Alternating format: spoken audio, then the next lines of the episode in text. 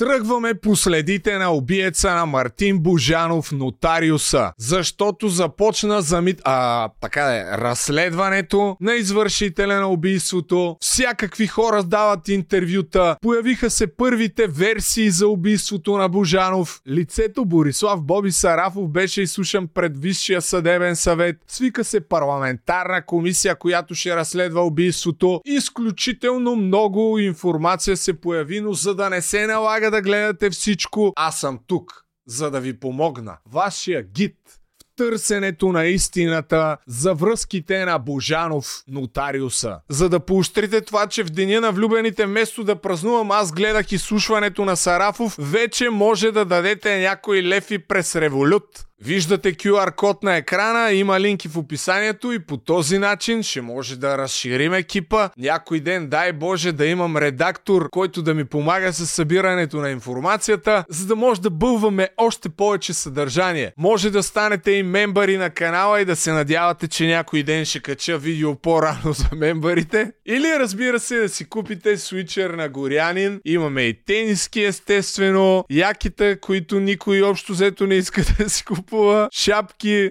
долнища, и последно, но не е по значение, да си купите вода свобода. Най-добрата вода на пазара. Скоро ще пусна един апдейт, защото ще стане активен и там. Не спираме проекта, но ако се абонирате за всяка бутилка, която си купите, ще дарим още една бутилка на хора от селата, които нямат вода. Спряна им е. Те, които имат кладенци, евентуално си пълнят от там, за да могат да перат, а другите си купуват от магазина. Така че да направим по-лесно ежедневието им поне за няколко седмици. Благодарение на теб, който може да се абонира за 1, 6 или 12 месеца, линк в описанието, направи го колега. Сега започвам хронологично да ви разказвам какво се случи с разследването на убийството на Мартин Божанов през последните две седмици, тъй като наистина се събраха много неща, но накратко преди това да ви припомня какво всъщност представлява адската машина или поне начина по който аз я разбирам. Тук набързо направих един алгоритъм в Photoshop, който припомня в известна степен и предния епизод на подкаста за Мартин Божанов, който се радва на доста сериозна гледаемост, така че стискам палци и този да има не по-малък интерес. Но, първо, адската машина работи последния начин. Имаме власти имащите, които аз съм изобразил с това пълно човече, които, както разбрахме от Яне Янев, правят модел и няколко матрици, така че да разбират кои са печеливши печелившите бизнеси в България. След като намерят печелившите бизнеси, власт имащите се чувстват отговорни и длъжни да вземат някакъв процент от тях, защото знаем, нас ни управлява вече Бойко Борисов от доста години, а той, по-паметливите, би трябвало да помнят, че е член на СИК. А СИК е една от силовите групировки, които още от зората на 90-те са свикнали да рекетират. Какво да правиш? Генезис. След като са намерили печелившите бизнеси или политически неудобните бизнеси пращат техните представители да им пуснат офертичка. Това са нотариусоподобните и пепи евровците. И двата случая би трябвало да са ви известни от разследванията на антикорупционния фонд, а именно 8-те джуджета и това с нотариуса от преди 3 години, което стана актуално след като го убих. Офертата е, искаш ли да ни даваш пари, за да не ти вземем бизнес и да си спокоен. Ако платиш таксата спокойствие, което е идеалният вариант за власт имащите, тогава започваш да си плащаш всеки месец отчисления и се надяваш в един момент да не ти вземат целия бизнес. Защото както разбрахме от разследването на антикорупционния фонд, дори да си плащаш в един момент, те просто искат да ти вземат целия бизнес. Но това може и да не стане, може и да стане, общо взето ти веднъж почнеш ли я плащаш, се надяваш, че няма да се случи. Ако не приемеш офертата обаче, тогава на арената излиза и пик и кафевоподобните медии, които започват да пишат очернящи публикации по твой адрес. Малко след като те го правят, се заформя изкълъпено дело, за което те, евентуално в тази фаза тук, вече са те предупредили. След скълъпеното дело, което обикновенно попада попада в специализираната прокуратура, която вече я затвориха и трябва да бъдат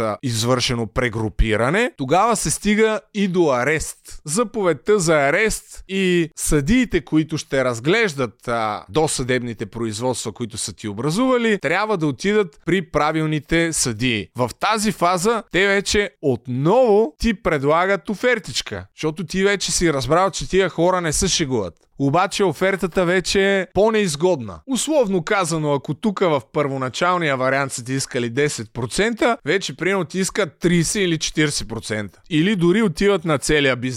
Просто трябва да те пуснат. И всеки сам си преценя, както са казали мадреците. Ако приемеш втория път офертата, най-вероятно ще вземат целия бизнес и се надяваш, че ще излезеш на свобода. Ако не приемеш тази оферта, започваш по законов път да се бориш за правата си и най-вероятно след години ще спечелиш всички скалъпени дела срещу теб. Само, че до тогава си лежал в добрия случай 7-8 месеца в ареста, в лошия случай няколко години. Без обвинение. Но ти си глупав и упорит и си спечелил всички дела, излязъл си на свобода, след като си минал там всичките фази. Първо си в ареста, след това домашен арест, така нататък и така нататък. И накрая осъждаш България в Страсбург. Но това вече е след 8, 9, 10 години. Ти си с съсипана репутация, по всяка вероятност предсакан бизнес, ако не е изцяло съсипан и разрушен, но пък доволен, че справедливостта е възтържествувала. А за власт имащите, които са инициирали целият този процес срещу теб,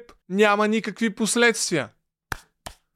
Те хората са си окей, okay, защото цялата съдебна система е така устроена, че дори някъде нещо да гръмне, да гръмват ето тия. Нотариусците и пепи евровците. И сега всичко, което се случва с Мартин Нотариуса, сякаш изглежда, че ще бъде заметено. Затова ние следим какво ще се случи. Ще се стигне ли до хората, които са над Нотариуса или с убийството му ще гръмнат един, два, три по-малки, несъществени бушона и всичко ще си продължи напред прегрупирано. Тъй като аз съм от скептичните, сякаш смятам, че нещата наистина ще бъдат отново прегрупирани и няма да има никакви реални последствия. Това е мнението и на Владислава Цариградска, която е учернената съдийка от ПИК, която е внесла сигнали няколко години преди убийството на нотариуса, че е заплашвана и към днешна дата няма никакви последствия по тези нейни сигнали. Тя също бе изслушана пред Висшия съдебен съвет и разкри брутални подробности за начина по който работи тази адска машина, за която ви споменах или поне начина по който аз си разбирам, но ще стигнем и до там. Първо, какво стана ясно от последния подкаст за нотариуса?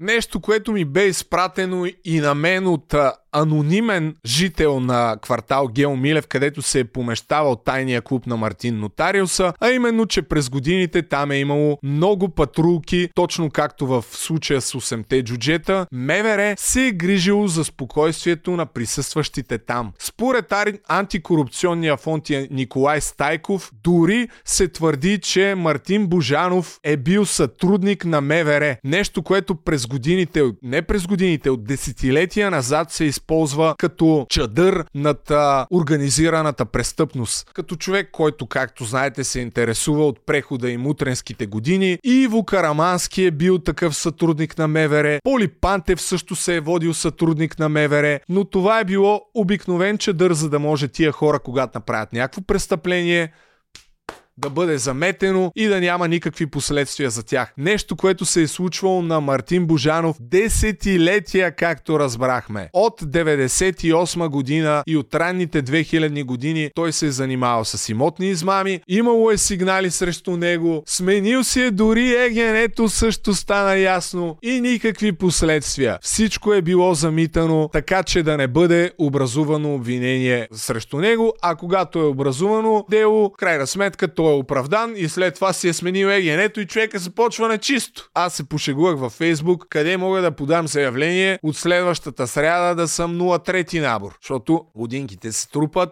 и трябва да се вика да се подмладяваме по някакъв начин. Ако не с процедури, то поне с смяна на егенето. Още нещо интересно, което е в сферата на конспирациите малко, което го чух от подкаста Телевизия по радиото с Миролюба Бенатова и Анна Цолова преди една седмица. Гостува им съдебния репортер на Свободна Европа Борис Митов, който изрази така малко в, а, както казах, в сферата на конспиративните теории, но той обърна внимание, че логото на частния клуб на Мартин Божанов е много подобно на логото на областта Красноярск някаква област в Русия. Ето това е областта. Поставени логата едно до друго. Просто вместо тук да държи някаква лопата, лъва държи меч. Според антикорупционния фонд, то прилича и на логото на МВР. Не съм много сигурен дали това може да е някаква връзка с а, Русия, защото предполагам, че доста от гербовете, които са с лъвчета, са подобни, но пък факт е, че тук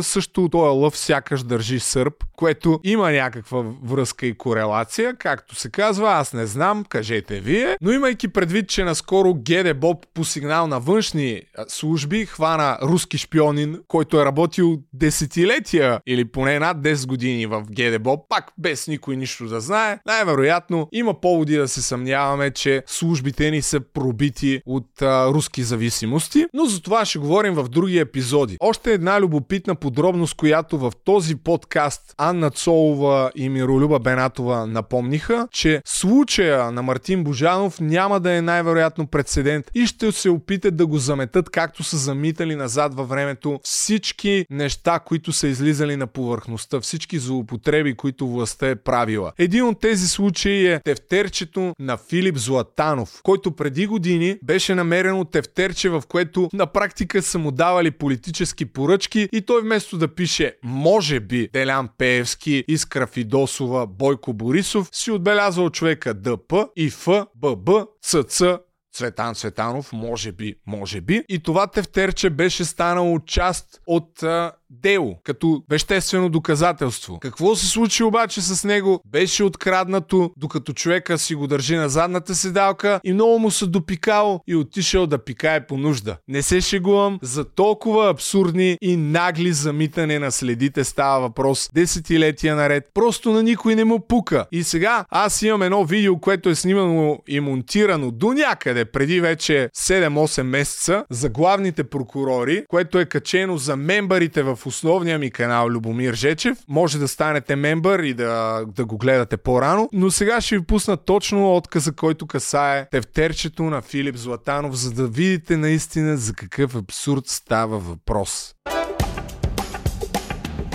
През 2013 година един бакалски тефтер стана основна новина във всички медии и материален символ на корупцията, политическите интриги и търговията с влияние. Тефтерчето е собственост на Филип Златанов. По ирония на съдбата, председател на Комисията за предотвратяване и установяване на конфликт на интереси. Комисията, която е призвана да не остави и сянка на съмнение върху морала на властта. Та в този бележник Златанов си е записвал задачи, които са му давали политическите му началници. Прости и ясни задачи. Например, на Зеленогорски да се удари става приоритет. Тефтерчето е пълно с имена на кметове, депутати, министри, прокурори и съдии, които са обект на дейността на комисията, оглавявана от Златанов, както и с инициалите на политици и влиятелни фигури, които са упражнявали контрол върху нея. Най-често срещаните инициали са ИФ, за онези, които са забравили, ще припомним, че Искра Фидосова бе третият човек в ГЕРБ и както се шушука, близка приятелка на майката на Филип Златанов. Едно от най-впечатляващите места е винаги да се уведомява ИФ за обажданията от първите мъже на държавата плюс председатели на комисии. ИФ-ЦЦ-ББ.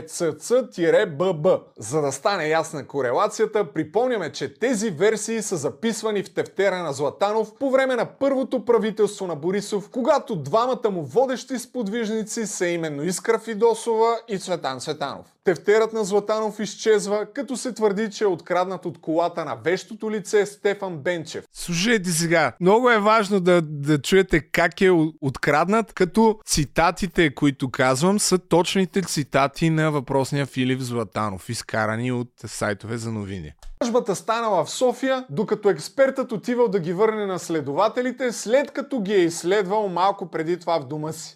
Е, пас си мал шанс, бе, човек. Тук още съм с готината причещица, когато смятах, че ще си пускам дълга коса.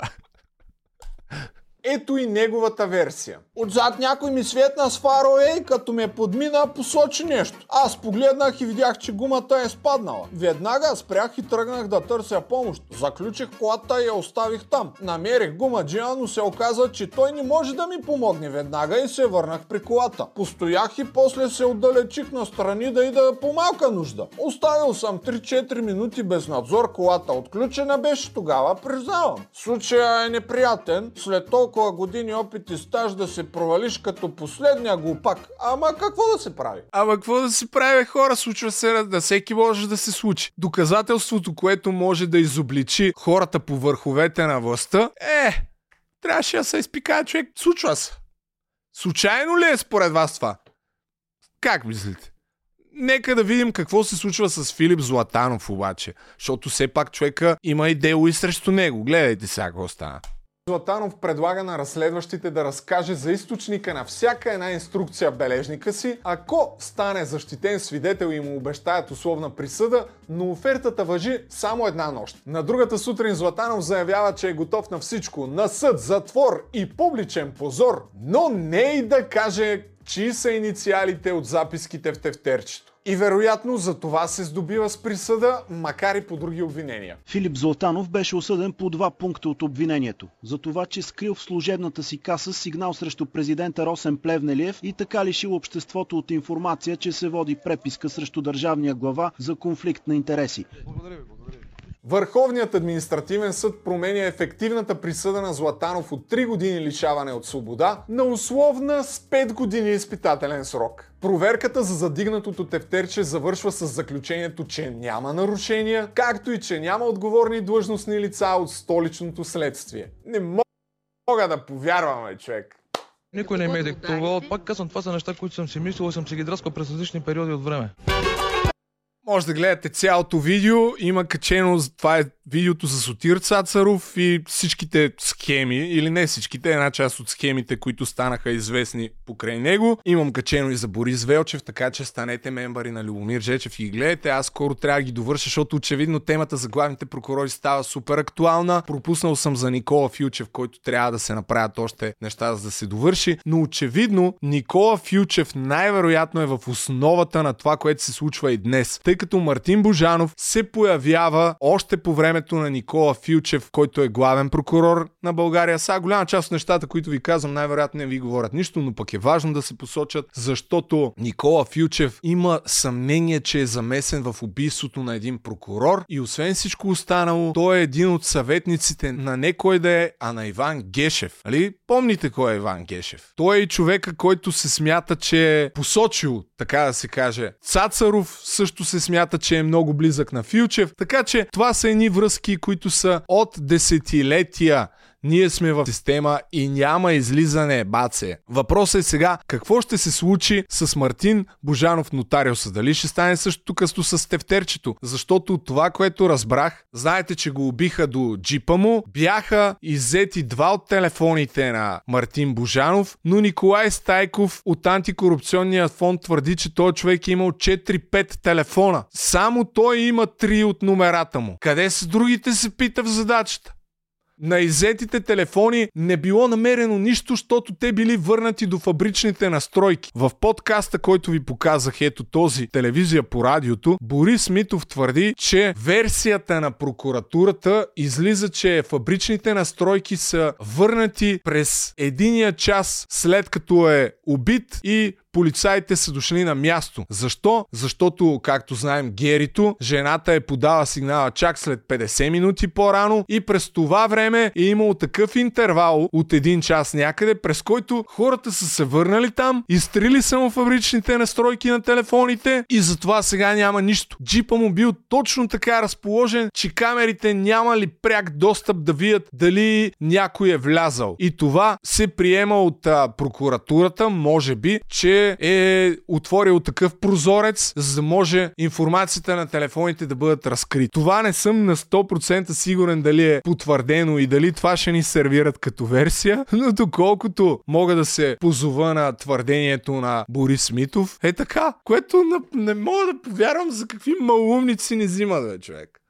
Но от пресконференцията, която даде и Софийска районна прокуратура, председателката на Софийска районна прокуратура и изказванията на Сарафов, който няма информация за нищо, изглежда, че всичко ще бъде заметено. На 6 февруари Софийска градска прокуратура даде пресконференция във връзка с хванатия шпионин в Гедебоб, но във втората част на пресконференцията говориха и за разследването на Мартин Божанов нотариуса. И какво стана ясно? Ами те нищо кажи речи не знаели. Ето сега ще ви пусна откъса, в който журналисти я питат. Владислава Цариградска каза, че в заплахите, които е получавала, се твърди, че Мартин Божанов е имал връзка с Делян Пеевски и Иван Гешев. И я питат тая жена, добре де, вие ще ги разпитате ли сега? Намирате ли за удачно да разпитате Гешев и Пеевски? Нека да видим какво казва женицата.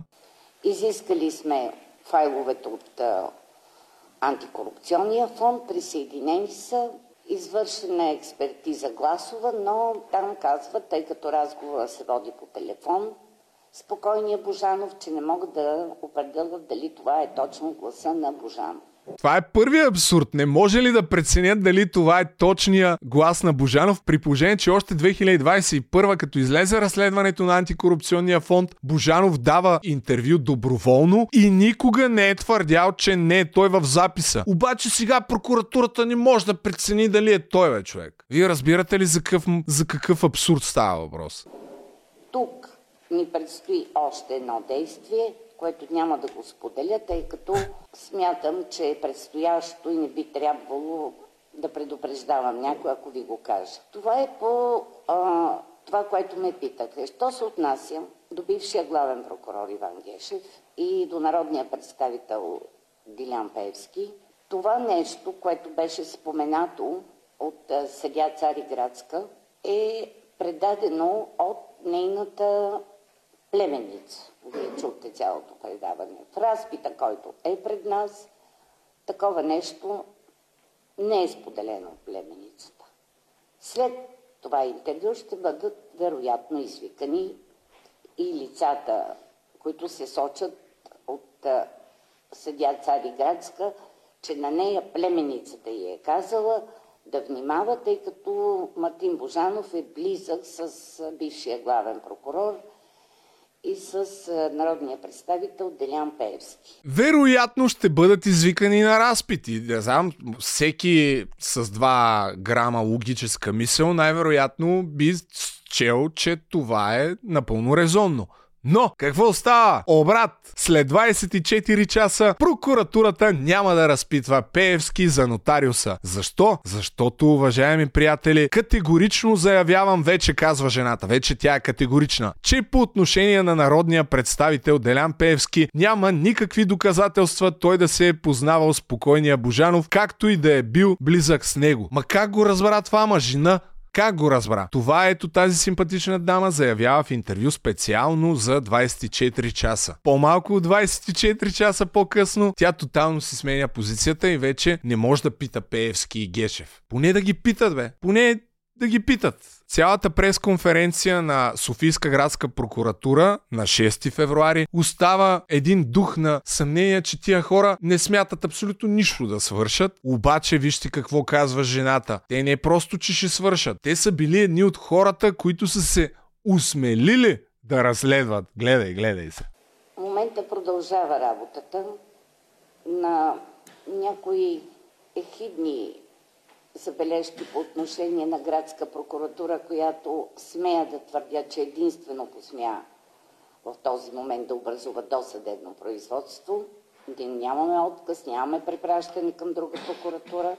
Да, предстоеше повдигане на обвинение по отношение на заплахите на именно към съдя Цариградска. Единствено посмя. Тя трябва да посмее, разбираш ли, за нещо, което има категорични данни, че трябва да образуваш досъдебно производство. Софийска градска прокуратура събра коража и посмя. И тък му да образуваме дело и досъдебно производство и те го убиха пей, майка му стара, язък за целия кораж, дето имахме, бе. Продължаваме да надграждаме абсурдните слова на шефката на Софийска градска прокуратура, защото запитана на въпроса какво знаете за СС клуба, за който стана ясно, че от години е собственост на Мартин Божанов и че там са се срещали с магистрати, основно от специализираната прокуратура и за който стана ясно, че още 2021 година след като излиза разследването на антикорупционния фонд, моментално след това хора ги уведомяват за този клуб, те инициират среща с Бойко Рашков и Бойко Рашков внася сигнал до ГД Боб с изключително много информация за такъв клуб, че съществува. Само, че няколко години прокуратура прокуратурата, ГД Боб МВР и там всичките замесени не правят нищо по случая да разберат и да ги хванат на тясно тия хора, дето се срещат там. Тая жена, дали според вас е знаела за този клуб? Нека да видим. Тези дни, например, от антикорупционния фонд се чуи за въпросния клуб, който разбрах, че се намира някъде около румънското посолство. От кога не работи клуба, аз не знам. Ще проверим, ще видим какво можем и оттам да евентуално да установим кои магистрати са ходили там или да разпитаме съответните свидетели, които са, биха могли да ни бъдат в помощ. Евентуално ще установят, уважаеми приятели, не се притеснявайте, нищо няма да остане неразкрито, евентуално. Вярно, че вместо да направят обиск няколко години по-рано, те направиха обиск една седмица след убийството. Прокуратурата и МВР влязоха в частния клуб, свързани с разстреляния Мартин Божанов нотариус. Става това нещо на 7 февруари. Ама за къде да бързаме, човек, имахме по-важна работа. Напомням, че сигналът, който съдия Цариградска дава е още през 2019 година, когато на дело, на което тя е съдя, се появява Мартин Божанов. Опитват се да я заплашат първо директно в съда пред всички останали хора да си направи отвод, защото очевидно не им играе по свирката, на което тя отказва, започват публикации в ПИК, след което на базата на тези публикации Мартин Божанов иска да махнат съдята, т.е. да си направи отвод, защото има такава схема в прокуратурата, че ако има много клеветнически публикации и негативни публикации за дадена личност, може прокуратурата да изиска съдята да не бъде по това дело съдя. И по този начин работи адската машина, пак припомням. И въпреки, че години наред всичко това е официално входирано, обяснено, с заплахи, с всичко, какво казва сега говорителката на градската прокуратура, шефката или там каквато е тази Иляна Кирилова? Нека да я чуем. Съжалявам, че през това време не е реагирано било от прокуратура, било от включително и окръжната прокуратура в Плевен, ако са били запознати с този случай. Казвам, ако са били запознати. Тя се извинява, съжалявам, просто случва се. Какво да направиш човек? И ми так пощахме му повдигнем обвинения, ама пи, те го убиха, да му сари. Пи. Обаче пък все пак има иззети телефони. Нека да видим на 6 февруари какво казва по повод иззетите телефони госпожа Кирилова. А, не, госпожа Кирилова, там някакъв нейн колега. Което се води за Божанов, наблюдаващия прокурор внесе делото в Софийски градски съд с искане за предоставяне на разрешение за изземване на кореспонденцията, която е била в двата телефонни апарата, които са приобщени като веществено доказателство. Софийски градски съд даде такова разрешение. А от тук нататък следва да се изготви техническа експертиза, за да се установи какъв е характера на самата информация, в, ако има такава въобще в двата телефонни апарата.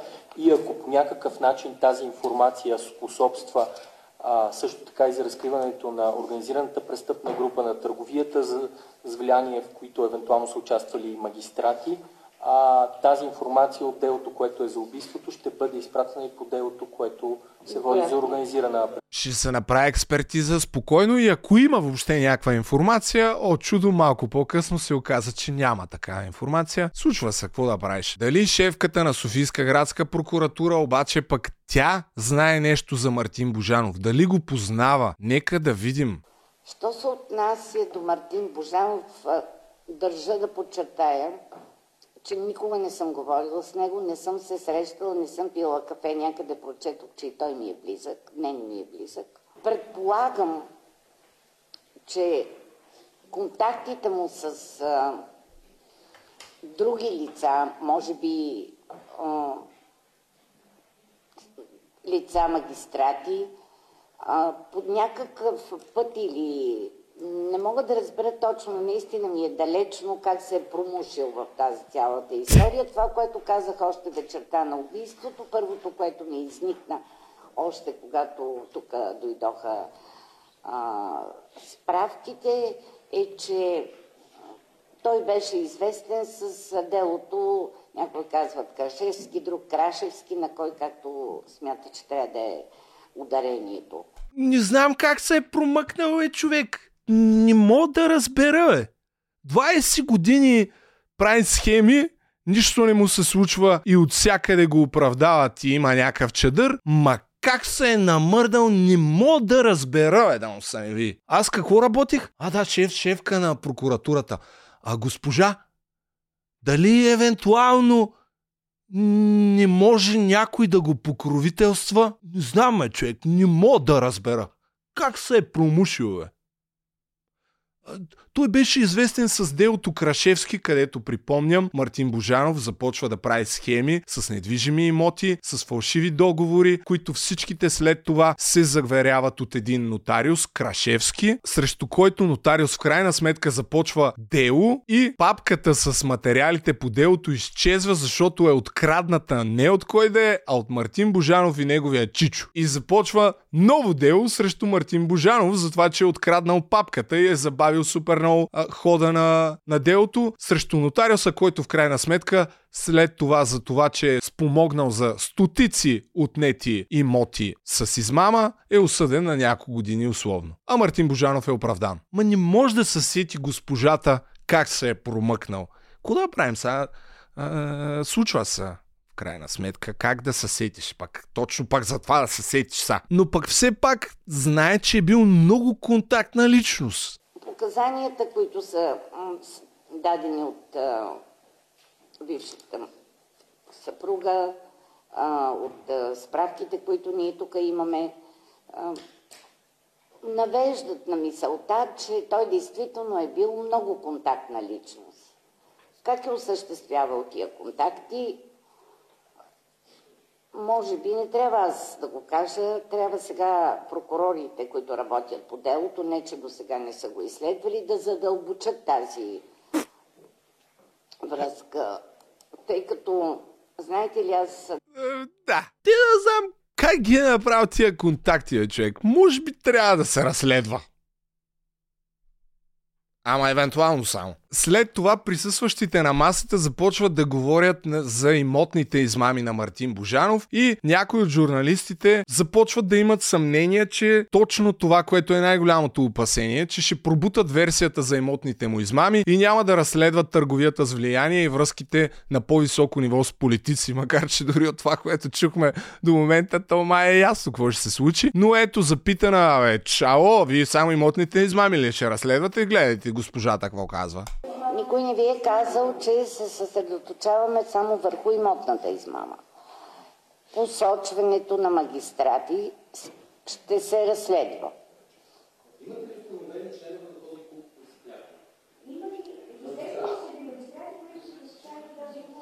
Вижте, не, няма и да ги назовавам. А, ние, доколкото знам, този клуб е затворен. Нямаме и година кога е затворен. Аз ви казах, търсим свидетели, ще намерим начини, но не искам да предупреждавам, по който да установим имали ли са карти, не са ли имали карти, влизали ли са, не са ли влизали.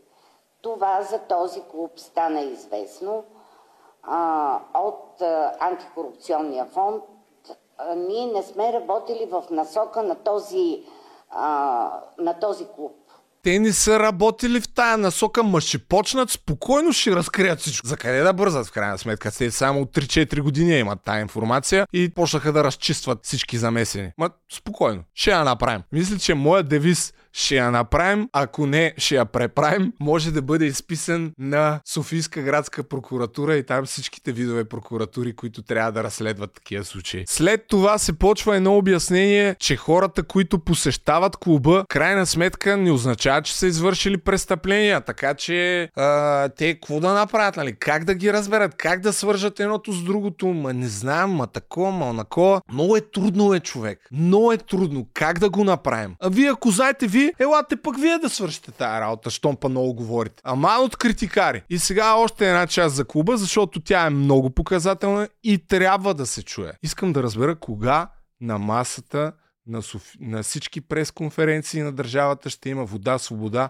а не някакви си там псевдо напитки H2 отах. Това е моята цел живота да пробия на пресконференциите на държавните институции.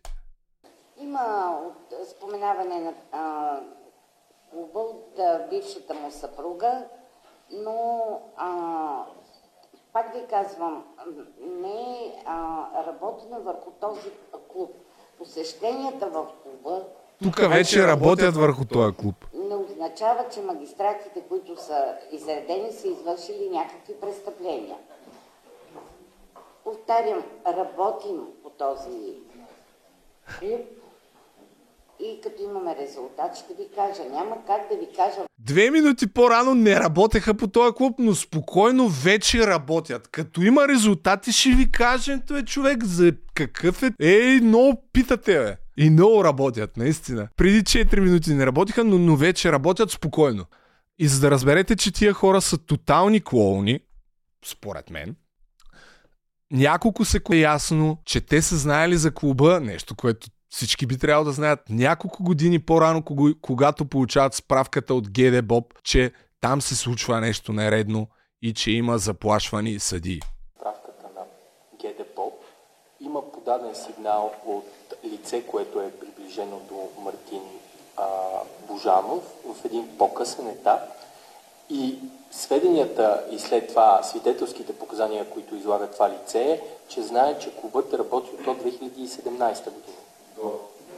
Да, защото до, защото до тогава а, свидетелят твърди, че е поддържал а, отношения с Мартин Божанов.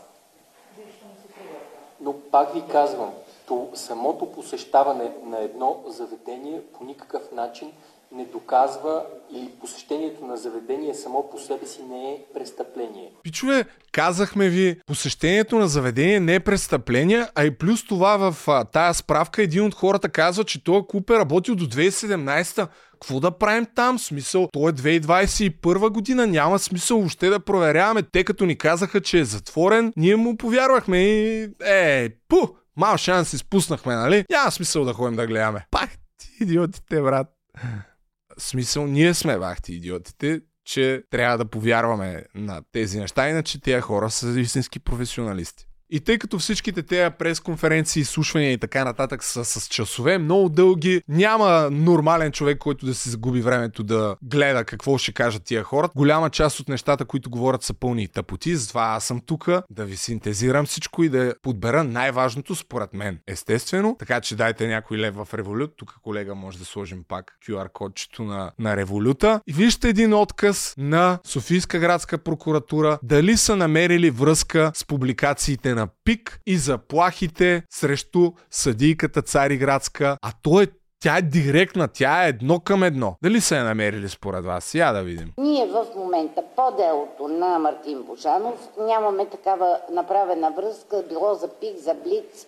и за който а, афера, например. А, има ли пред някой от БНТ? А, нямаме никаква такава направена връзка. А, от Спиди има ли някой, че имам една доставка за изпращане една пратка?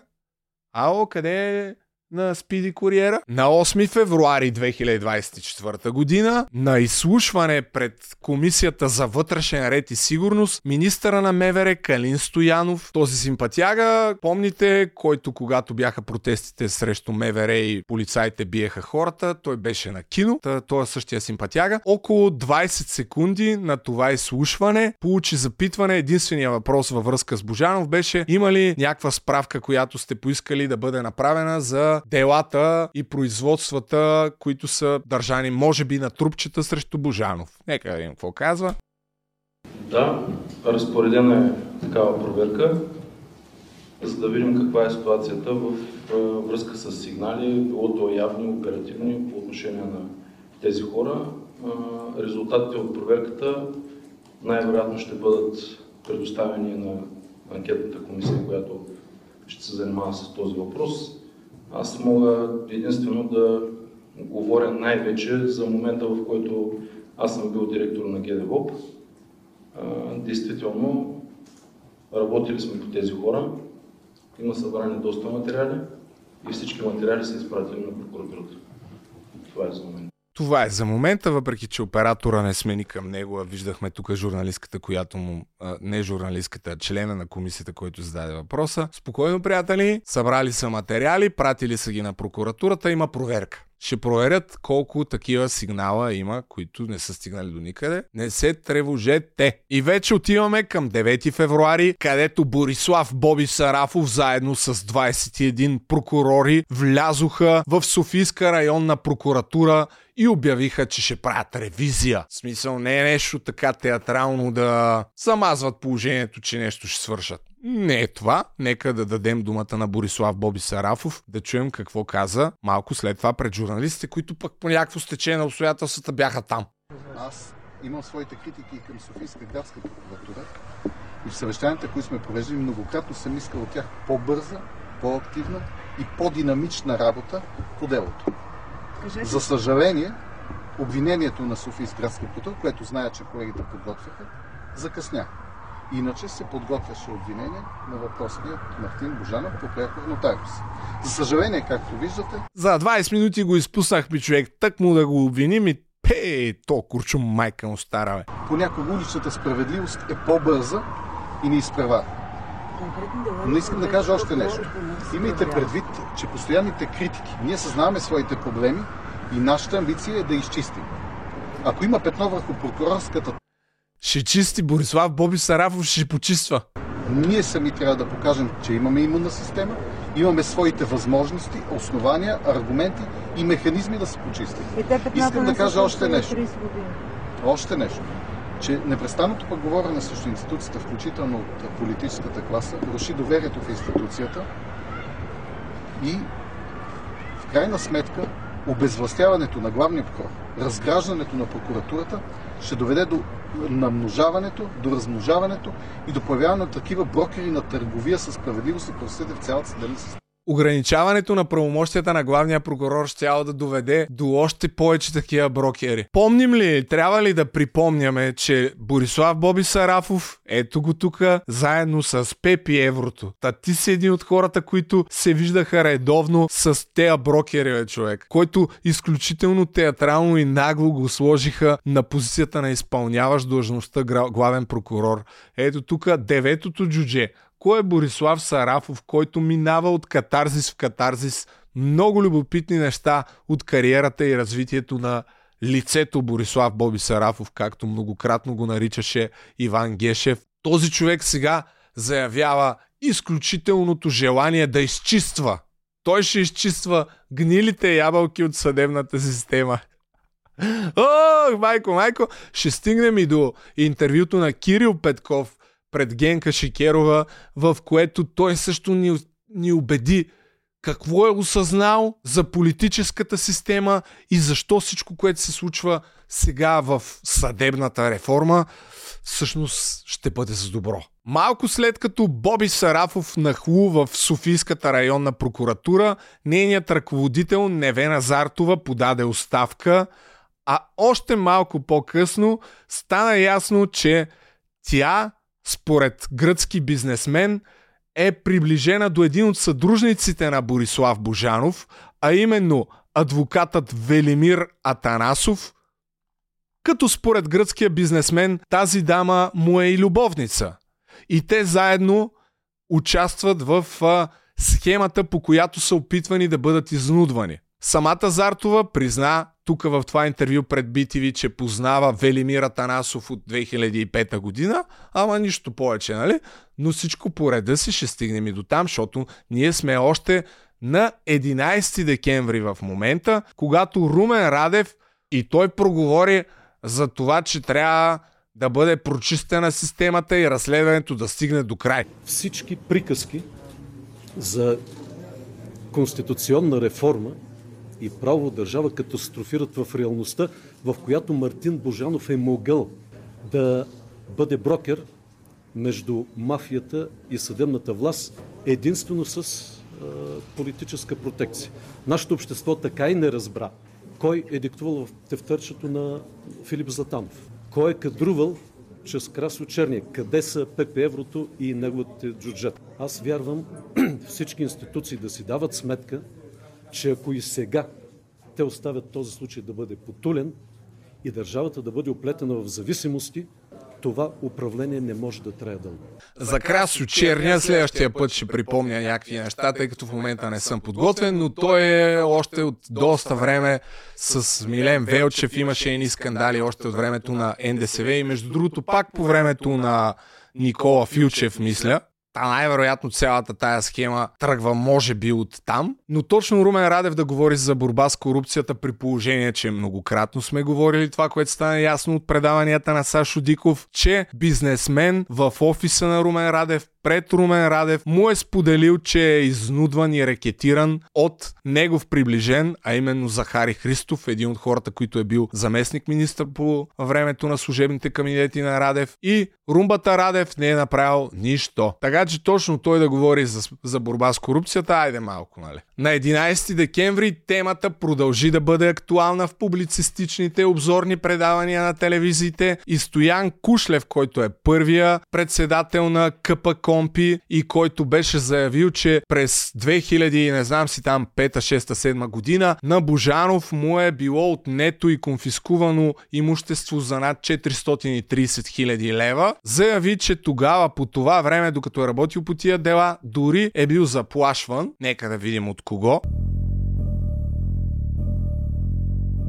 Вие бил ли сте заплашван по това време? Вижте, аз не мога да заплашвам, да, но аз не мога да кажа, че съм заплашван лично от е, Мартин Божанов. По това време е,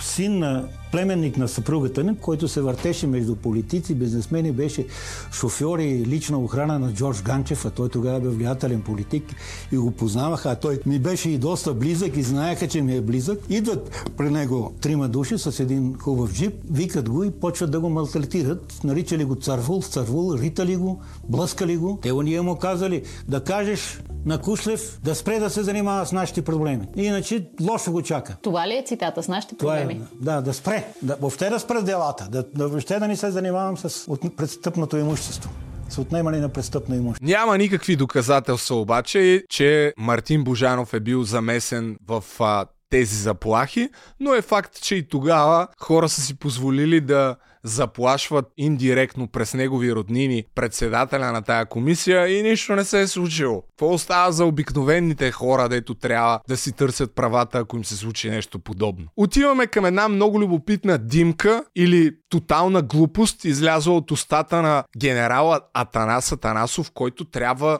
да е един от лицата на антикорупцията и който ще е гаранта, може би, че разследването на за убийството на нотариуса ще стигне до край. На 7 февруари той си позволи да каже, че има списъка на магистратите, които са влизали в частния клуб на Мартин Божанов.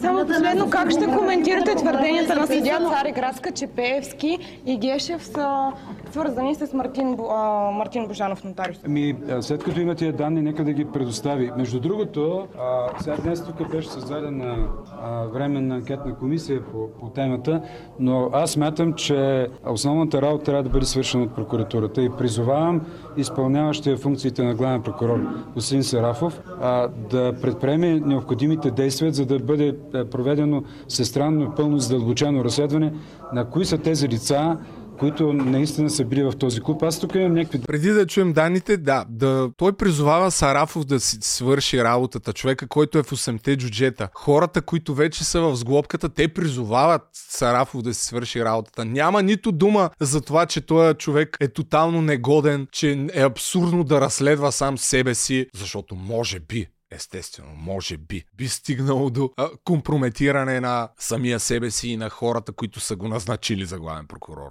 Да, не, сега не искам да, да ви отклонявам вниманието, ще го направя допълнително. И имам целият списък на тия лица, които са имали карти и са ходили в това. това е така, не се ли обезмисля комисията при положение, че не, напротив, е един от инициаторите, ако напротив, не е са Комисията на парламента е необходима, за да може освен всичко друго, а, аз не случайно, между другото, подкрепих предложението на Корнелия Нинова, но то не мина. А, освен всичко друго, след като завърши своята работа, трябва да бъде а, преценено дали няма нужда от конкретни законодателни промени, които да не допускат а, такива, такива казуси. Има ли Атанасов, а службите разполагат ли с този списък от имена, с който... Е, не коментирам това. Господината... А, аз разполагам, няма да казвам кой разполага с. Господина... Не коментирал, той разполагал, няма да казва кой, раз, кой разполага. Целият списък на магистратите, гръмко твърдение, което разбира се се оказа тоталната потия. Само 4 дни по-късно генерал Атанасов гостува в предаването на Лора Крумова, където версията му леко се промени. Оказа се, че човека просто е получил имейл. Само гледайте. Пати цирка, бат. Ще а, аз, освен всичко друго, повече от 20 години съм действащ адвокат към Софийската адвокатска колегия. Явявам се по наказателни дела. В кръга на колегите знам твърде много неща, без да имам някакъв списък. Сега, това, което получих по почтата, не е съвсем списък, е много интересен материал за това по какъв начин този а, така наречен нотариус, а, който го убиха, е действал в съдебната система, уреждал е дела и всичко това нещо е, с една дума може да бъде описано корупция. Той не бил получил точно списък. Той получил по почтата писмо. А защо 4 дни по-рано се изтъпанчваш и казваш, между другото, аз имам целият списък. Предоставихте ли го на органите? Е, сега го съм го предоставил. Виж какви хора въобще са в управлението, е, човек. И ние трябва да се надяваме, че те ще свършат някаква работа. Как да стане, е, човек? Как да стане? Но да чуем подробности, все пак как го е получил, какво има в него, за да видите как леко версията се промени. Описано във вашия списък. Описани са определени действия, връзки между определени лица. Има двама адвокати, които в колаборация с определени лица от прокуратурата уреждат дела. Това е описано. То излязоха такива медийни публикации. Мисля, че Капитал вадиха подобни за връзките адвокатските и на, на Божанов. А, но това, което вие сте получили, колко анонимно беше? Смисъл, няма... Ми не, не ми е ясно от къде е изпратено. Нека да не влизаме в тия детайли. Не, въп... Нека да не влизаме в тия детайли. Все пак аз казах в парламента, че имам целият списък. Не ми е ясно, ама нека, нека. Няма нужда от чак от такива детайли. А иначе в статията на Капитал от преди една година и половина, даже не знам дали не са две, се говори точно кои са тези адвокати, по какъв начин са свързани с Божанов, че участват в неговите дела. Предния път го коментирахме. Това нещо също гледайте предния епизод. Дали се говори какво са правили магистратите в клуба обаче? Дай да видим. Тази част от разговора и да преминем нататък в това, което вие сте получили там, говори ли се какво се е случвало в този клуб? Не, за, за това какво се е случило вътре и какво са правили там, не, не, не се обяснява. Просто... Тоест, вътре се, от това, което сте получили, по-скоро посочва кой с кого е свързан, така да. ли? И че е, средището, където често са комуникирали, е било въпросния клуб. Колко души са горе-долу? Е, не мога да ви кажа. От това, което съм чел, някъде 10 на 15 човека. Някъде. Брат, той получил някакъв имейл и, и се изтъпанчва, все едно е разкрил е бати връзките за корупция, бе, човек. Нататък става все по-абсурдно това, което говори, защото надявам се да го намеря запитан. А възможно ли е това да е димка? Не, не мисля. Все пак аз имам богат опит. Разпознавам кога това е една димка и кога не. Добре, брат със сигурност разпознаваш. При положение, че казваш, че имаш първо целият списък, след това се оказва, че имаш имейл. Заяви също така, че от огромния му опит му става ясно, че това най-вероятно е писано от служител на ДАНС, което ако е вярно, разбирате ли какъв абсурд е човек? Служител на ДАНС ще пише такава справка, документ или там каквото е и ще му я прати по имейл. Що ти я праща по имейл, е? Ако си да, в ДАНС и не си свършиш работата. Но най-голямото доказателство, че това не е димка, е отговорът на въпроса има ли политици там? Даващ обществен интерес в случая за установяване на истината по тази корупционна схема. Последен въпрос по тая тема. Политици ще бъдат ли разпитани, защото съдя Цариградска говори за двама е, и в момента действащи политици, Певски и Гешев. В този материал, който аз съм а, а, получил, няма такива имена на политици изобщо. Сега, а, дали има връзка между тези тези лица и Гешев е хубаво да прокуратурата да положи усилия да установи. за комисията ви питах дали ще го... Спокойно няма политици в този материал, но със сигурност не е Димка. Все пак те Пеевски, Гешев и власти имащите, както разбрахме и от Софийската районна градска или там каква прокуратура беше, градска, те нямат нищо общо. Категорично. Според вас защо е изпратен до вас? Как, как а това е, е, е канал, през който да получи публичност, може би, или да се потърси съдействие от висшия орган държавна власт, Народното събрание. А да бъде димка? Не смятам, че е димка. Пак ви казвам, на базата на информацията, която през годините съм получавал и това, което, което прочетох, не смятам, че е димка. Човека има богат опит. Няма как да не му се доверим. Категорично. Нека все пак да припомним как през 2021 година, ако не се лъжа, Геде Боб разбира за изнудванията от Мартин Божанов и неговата група. Как се случва това след като Ивайла Бакалова отива при антикорупционния фонд? Те записват каквото записват и си уреждат среща с Бойко Рашков, който по това време е служебен министр на вътрешните работи, а настоящия министр на вътрешните работи е шеф на Геде Боб в офиса на Бойко Рашков и тъй като той няма доверие на системата. Какво прави? Нека да чуем от Бойко Станкушев, от антикорупционния фонд. Какво прави Бойко Рашков тогава? Той въобще не пуска папката с събраната информация през деловодството на МВР, направо е занасят ГДБОВ, за да почват да работят. Но същия ден в една медия излиза информация за това какво се е говорило и какво се знае. Това какво означава? И каква е тая медия? Жълто-кафява медия? Или? И, и сега аз не обичам да правя квалификации, но не е медия, в която бих работил. Значи от тези? Да. Няма да казвам имена, но казва се и Лонка. В други интервюта Николай Стайков каза, че на срещата в офиса на Бойко Рашков е присъствал и Калин Стоянов и дали е излязла от него тая информация или от други хора, които са в ГДБОП, няма как да се знае, но при всички положения има някаква картица, щом толкова бързо е станало ясно, че информацията е докладвана на може би пик. Може би. И отиваме сега към още едно култово интервю на не кой да е, а на бившия градски прокурор на София Николай Кокинов в BTV. Датата вече е 12 февруари 2024 година. Не знам как така се е съгласил да даде това интервю, но Николай Кокинов, освен с разбира се изключително сериозната си прокурорска дейност, в момента е адвокат, той стана известен преди години с репликата Ти си го избра. Ти си го избра е на един запис в, може би, къщата на Бойко Борисов в Бояна, в такава раздумка, на която присъстват Бойко Борисов, Николай Кокинов и бившия земеделски министр Мирослав Найденов. Когато става въпрос за Цацаров, Николай Кокинов изрича на Бойко Борисов не ми се подхилква, бе. Ти си го избра, ти си го избра. Демек, че Бойко Борисов е избрал Сотир Цацаров за главен прокурор. А както знаем, това би трябвало да е невъзможно, имайки предвид, че съдебната власт е независима. Само, че нещо друго се случва тогава и гръмва един огромен скандал. И аз сега, преди да видим какво казва Николай Кокинов в това интервю, ще ви пусна отново откъсче от моето видео за Сотир Цацаров, което е само и единствено достъпно за мембарите в момента, но смятам, че тая част е много любопитна да се види. Не обръщайте внимание на тези бъгове. Не е напълно завършен монтажа по това видео, но въпреки това мембарите могат да му се насладят.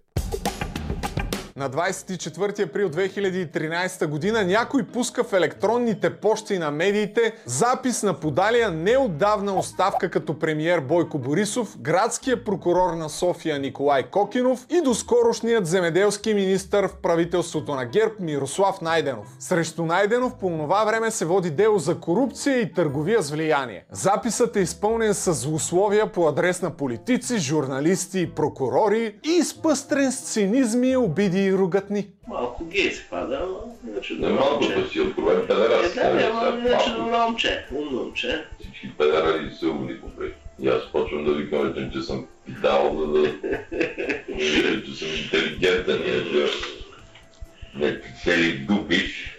Аз сега служихме на едното пред вентилатора, после върви спасяване. Роман, моля си го джамбазов или не може. Той си е манав малко, така си обича Ром. Но една реплика на Кокинов към Борисов, касаеща главния прокурор, се превърна в рекламен слоган на цялата цацаратура, че съдебната власт не е независима от политическата. Ти си го избра, не се подсмихвай. Ти си го избра, а след ти... Да видим дали самият Цацаров вижда и чува проблем, демек престъпление, в това, което си говорят тримата аудиогерои. А какво е престъплението в това съдържание? Недоволство на Кокинов, че не е станал апелативен прокурор или, указ, или укорите към мен? Ми, че това министър, че министър-председателя избира прокурор. Как така той ще назначава прокурор? Министър-председателят не избира прокурор.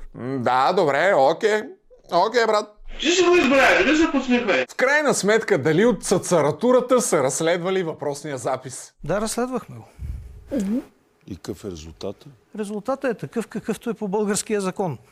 Българският закон не предвижда такава наказателна отговорност. Не се установи кой и как е правил този запис. Прокуратурата разследва единствено дали законно или незаконно е направен записа. В крайна сметка обявява, че е било незаконно, но когато вече почти е забравен. И какво се случва с него? Практически нищо. Същото, което се случва с делата за други записи, по времето на Цацаров излизат много такива.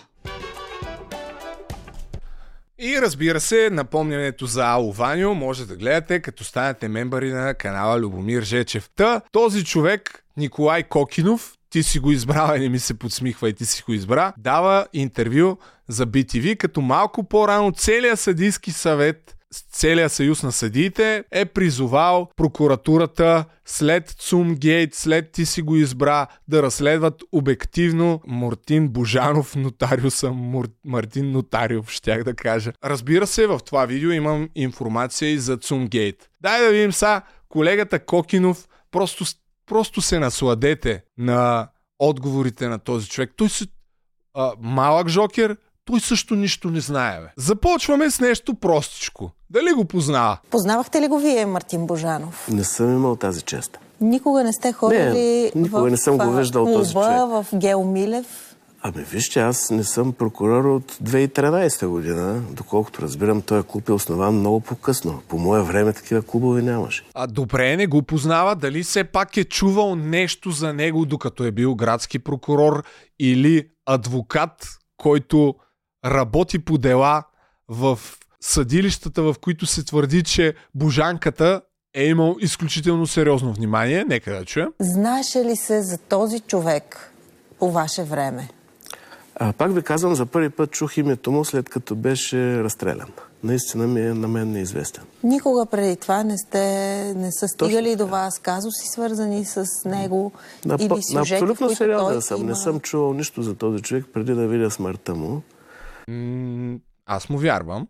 По някаква причина Мария Цънцарова не му вярва обаче. Ма той в а, така съжителство с други организми в тази система. Със сигурност е било така. Не знам от колко време нали, е почнал дейността си. Пак ви казвам, за мен е световно неизвестно това лице. Не ме е допирал живота с него. Дори специализирания съд, вие сте водили дела там. Никой Като адвокат вече, да. Като адвокат, да. Не съм чувал името му. Защото нали, той там е бил силен, доколкото четем и разбирам ами, сега. Предполагам, че той се търси друг тип клиенти, които са различни от моите клиенти. Не, не, не го е чувал в специализирания съд. Откъде да го знае? Той такива неща... Не, не. Той да не го е избрал той в крайна сметка да е посредник. Няма как да знае. Любопитен коментар следва за тези лица, като божанката. Тъй като го описахте като естествен процес, това, че такива хора се навъртат около съдебната система и обещават на клиентите определени да, така е. благословия, влияние. Как функционира цялото това нещо? Къде са тези хора като Мартин Божанов или като Петю Еврото в иерархията според вас? Някъде по средата, някъде между гроба и между живота. Както виждате, един е изчезна безследно, другия е в гроба. Винаги се намират клиенти за такъв тип хора. По същия начин, както давате репортажи с кой хвърлял 60 хиляди, кой не хвърлял 20 хиляди лева, докато има такива хора, които са готови да дадат някаква нерегламентирана сума. А винаги ли се намират а, магистрати, се намират... Които, а винаги ли се намират магистрати, които да подават на подобни? Ими очевидно всяко стадо си има мърша. Кокинов се опитва да ни убеди, че той е просто е обикновен измамник, бе. Като предния път, нали се сещате, как се казва, що бившия министър, ето го пуснах, забравих му името, Емануил Йорданов Май. Не, не, той е обикновен измамник. Такива щъкат наляво и надясно. Всеки може да си позволи да заплашва съдия в съда пред а, всички присъстващи. Да, бе, това е напълно нормално. Никаква връзка с политиците, които стоят над него. Да, да. След малко ще чуем и версията за убийството на нотариуса според Николай Кокинов, защото ще видите, че той има доста категорична версия. Но първо му припомнят, че той е познавал и Пепи Еврото. Друга любопитна фигура. За него е известно, че го е познал, така че няма как да го отрече, но да видим дали е знаел за нещата, които Пепи Еврото е правил. Вие познавате един от другите сочени за брокери в тази система, изчезналия Петю Еврото. Къде ви срещна професионалния ви път? В столичното следствие, което беше нали, на подчинение на Софийска градска прокуратура. За него и за неговите качества обаче имате впечатление. Какъв е този човек, който се оказа толкова влиятелен след това в съдебната ни система? Вижте, чисто инстинктивно никога не съм бил голям така, любител и приятел на въпросния Пепи Еврото. Той беше така по-особен човек, сравнително, как да го кажа аз, сравнително затворен, сравнително не желаеш нормална комуникация. Не, да, странях от него. Предпочитам да съм заедно с Бойко Борисов и Миро Найденов да си раздумваме сладко-сладко и да му припомням, че той е избрал Цацаров, но нищо не знам за дейността на Пепи Еврото. Не. А докато работехте заедно, имахте ли някакви съмнения, че прикрива дадени дела или че прави така, че... И не да съм имал, не съм имал а, конкретни, как да го кажа, конкретни факти, които да докажат тези съмнения. По така, какви че... дела, за какви дела става? Е, той беше стар следовател, мисля, че с стопански дела основно се занимаваше. През 2009 е командирован от столичното следствие в Националната следствена служба, за да работи по няколко ключови дела. Едното е за хонорара на Ахмед Доган за Цанков камък, срещу издателите на труд и 24 часа Огнян Донев, Любомир Павлов, както и свързаната с Цветан Василев поръчка за модернизация на армията. Спомняте си. Не знам кой го е командирал. Пак казвам, че той беше опитен стар следовател. Аз не отричам професионалните му умения, когато е бил следовател. Случайност, човек. Нямам никаква идея, не съм запознат. И сигурно и вие като обикновени наивни зрители се питате, добре бе, това случайно ли е всеки път да са навързани все едни и същи хора и то във властта, нали, ето са ни известни от десетилетия. Кокинов ще ви каже. Пепи Еврото е първият му шеф на Делян Певски в следствието. И, кой на кого е бил шеф, вече не така помня, но така или иначе бяха колеги, да, така че няма нищо лошо само по себе си. А това. има ли нещо случайно в това? Или, не знам, съдбата е разнопосочна и обикновено така намества нещата, че има някаква вероятно логика, не мога да кажа. Не мога да кажа, че съдбата, в смисъл, съдбата като ти е писано нещо, то просто се случва, нали? Това е чиста случайност. Аз как да го кажа това? Как, как мога да знам аз, кажете ми? Аз не съм го избрал. Ти си го избра. Аз съм просто там. Аз работя професионално. Не мога да кажа. Да чуем колегата Кокинов какво мисли, възможно ли е все пак Пепи Еврото и Мартин Нотариуса да съществуват без политически чедър. И сега събирайки две, двамата главни герои, за които си говорим, и Пепи Еврото и Мартин Божанов, те могат ли да съществуват без политическа протекция? Кое е зад колисието за тях? Ми, трудно ми е да отговоря на такъв въпрос. Струва ми се, Логиката че малко... ви на къде ви води, нали? Не, Логиката ни тези води. герои се влияят и действат по друга логика, економическа логика. Тях ги вълнуват финансовия резултат. Дочух, нали, госпожа Бакалова, ако не ме лъжи паметта, Около 100 000 разправяше, да, какви суми са искани от нея. Така че не мога да намесвам политици в тая работа. Тя се е чисто економическа. Приятели, това е чисто економическа работа. Няма нищо, ама абсолютно нищо няма, което да е свързано с политика. Вие луди ли сте? Това са пълни глупости, е, човек. А колега Кокинов, би ли припомнил кой избра Сотир Цацаров за главен прокурор? Ти си го избра, не се подсмихвай. Ти си го избра, а след ти... Да видим дали самият Цацаров вижда и чува проблем, демек престъпление. Еми Кокинов вече и той нищо не вижда. Човека отде да знае, той е извън системата. Верно, че е бил супер навътре в специализирания съд, където са правили схемите, ма не е чул. Господин Кокинов бе така да, добър да ни сподели и версията си за убийството на Божанов, защото той до тук нищо не знае, обаче пък за версията има много категорична версия, човек. Дай да видим. Смятам, че прокуратурата вече има доброто желание да излъска имиджа си. Най-малкото това дъл- дължи на обществото.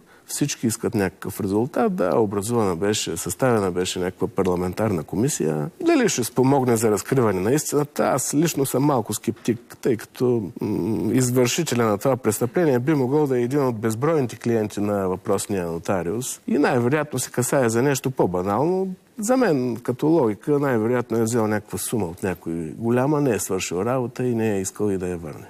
Най-вероятно е взел някаква сума голяма, не е свършил работа, не е искал да върне сумата и са го убили. И какви политици, какви глупости, какви влияния, какви връзки? Вие луди ли сте?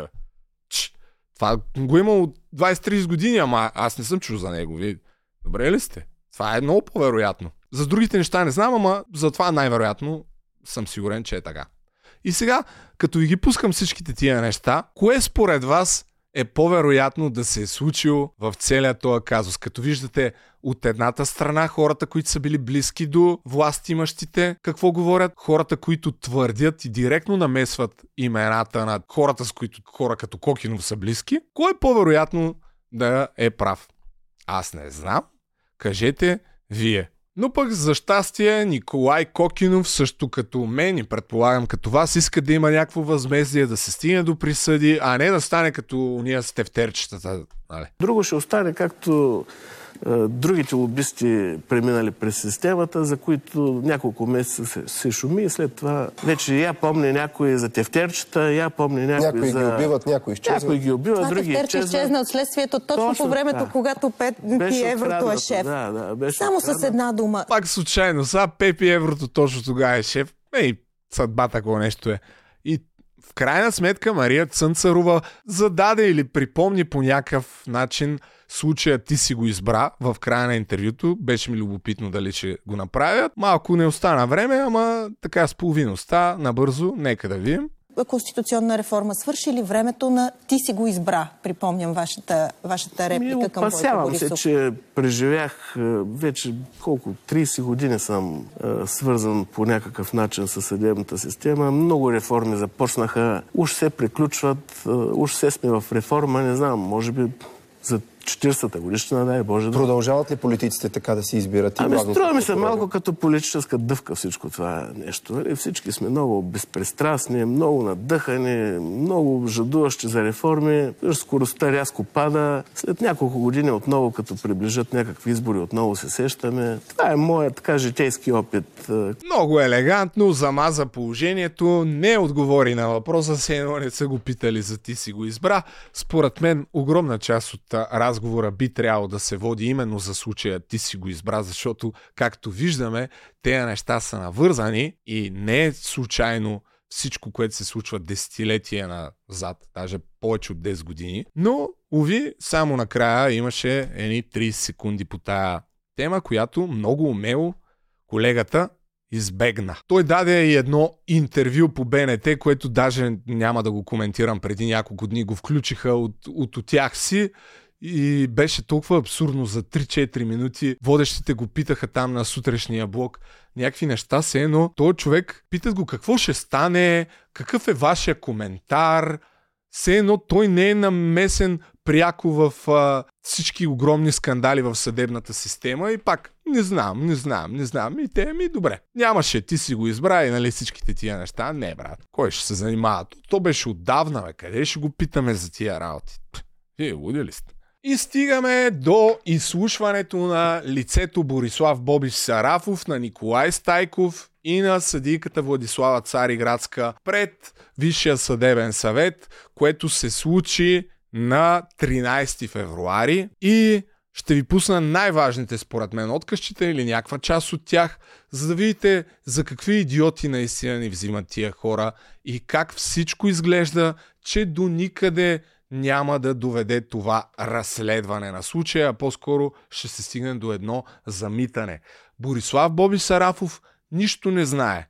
В началото изчете някаква справка, която бил поискал от а, прокуратурите, да му бъде изготвена във връзка с делата, които има за Мартин Божанов. Резултатите от нея трябвало да я получи на 29 февруари и общо взето до тогава не знае какво точно ще се случи. Това е справката във връзка с сигналите на Владислава Цариградска и на другия съдия, който е заплашван още през 2017 година, Цвет, Цветко Лазаров. Ще ви скипна частта, в която другаря прочете маумната си справка и директно минаваме на някои от любопитните отговори на колегата. Ето тук е в дясно. Това е масата, за която, за съжаление, нямаме такава камера в цял план, нали, на на отделна камера, а тук всеки си е с вебкамчето си, което гледа срещу него, но ето го тук лицето Борислав Боби Сарафов, който сега ще говори за клуба. Частния клуб, дали има информация. В този смисъл към настоящия момент, както казахте, не, не разполагам с конкретна, проверена и достоверна информация. Всяко едно име, което бих споменал иначе днес, ще почива само на слухове, догадки и непроверени предположения, което считам за неудачно няма как да сподели кой според него е ходил там, но е вярва на колегите, че ще си свършат работата, но в същото време той по никакъв начин не е ангажиран с разследването и не е длъжен да има информация по тези разследвания с убийство. Нещо, което много често и Иван Гешев правеше преди време на тия изслушвания. Откъде ги е научил така да завуалира и да замазва, отговорите си не знам. Още едно откъсче, касаещо съдята Цветко Лазаров, който всъщност след като подава сигнал, че е заплашван да си направи отвод от едно дело, се образ... така се извъртат нещата, че анонимен сигнал стига до прокуратурата, просто някакъв човек там пише, някакъв от прокурорите, според мен този съдя е корумпиран, затова а, моля да направите разследване и прокуратурата вместо да разследва сигнала на Цветко Лазаров, че е заплашван, започва разследване срещу него, че е корумпиран, което в последствие, разбира се, се оказва, че е а, компромат и че няма нищо общо, но това, именно това начало на разследването срещу него го махат и делото завършва както трябва.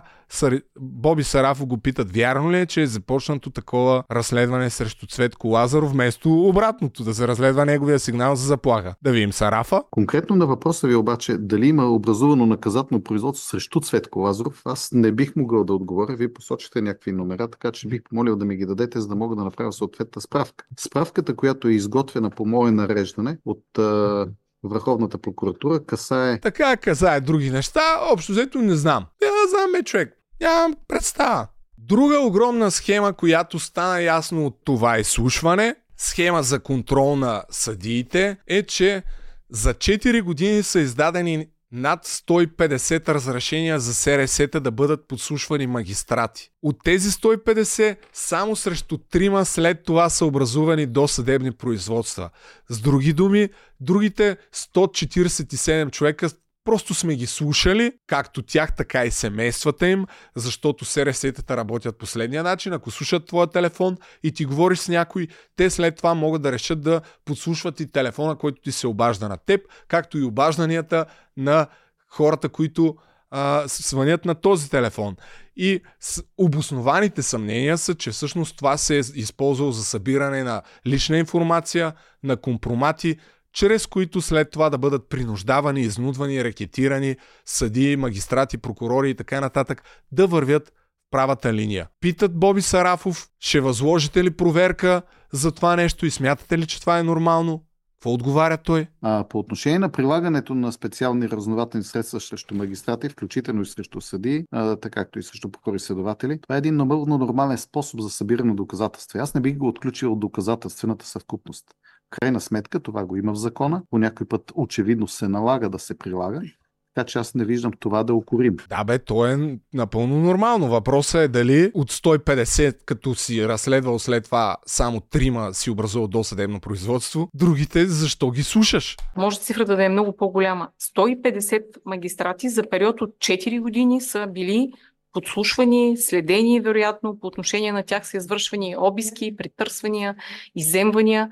Твърде е вероятно, като случая на съдията от Варна да са слушани служебни помещения, в които са произнасяни дела, присъди, т.е. лицето... Съдята от Варна е съдия, който, освен че му е прекачено СРС, са вкарани микрофони в там залите, в които коментират решенията преди по определени дела. Нещо, което няма никакво право да правят. Но е направено, за да се контролира по някакъв начин в аванс какви позиции смятат да има съдиите. Боби Сарафов, нека да видим обаче, според него, нормално ли е това нещо?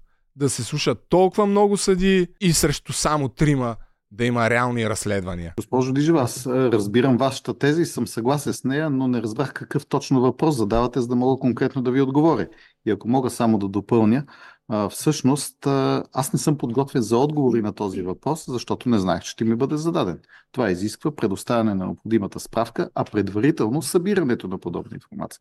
В този смисъл, може би в перспектива, ако желаете да обсъждаме всяко явяване мое пред Висшият съдебен съвет, предварително с вас, за да мога да се подготвям с съответна информация по отношение на въпросите, които ще ми задавате. Няма такъв нагляр, разбирате ли?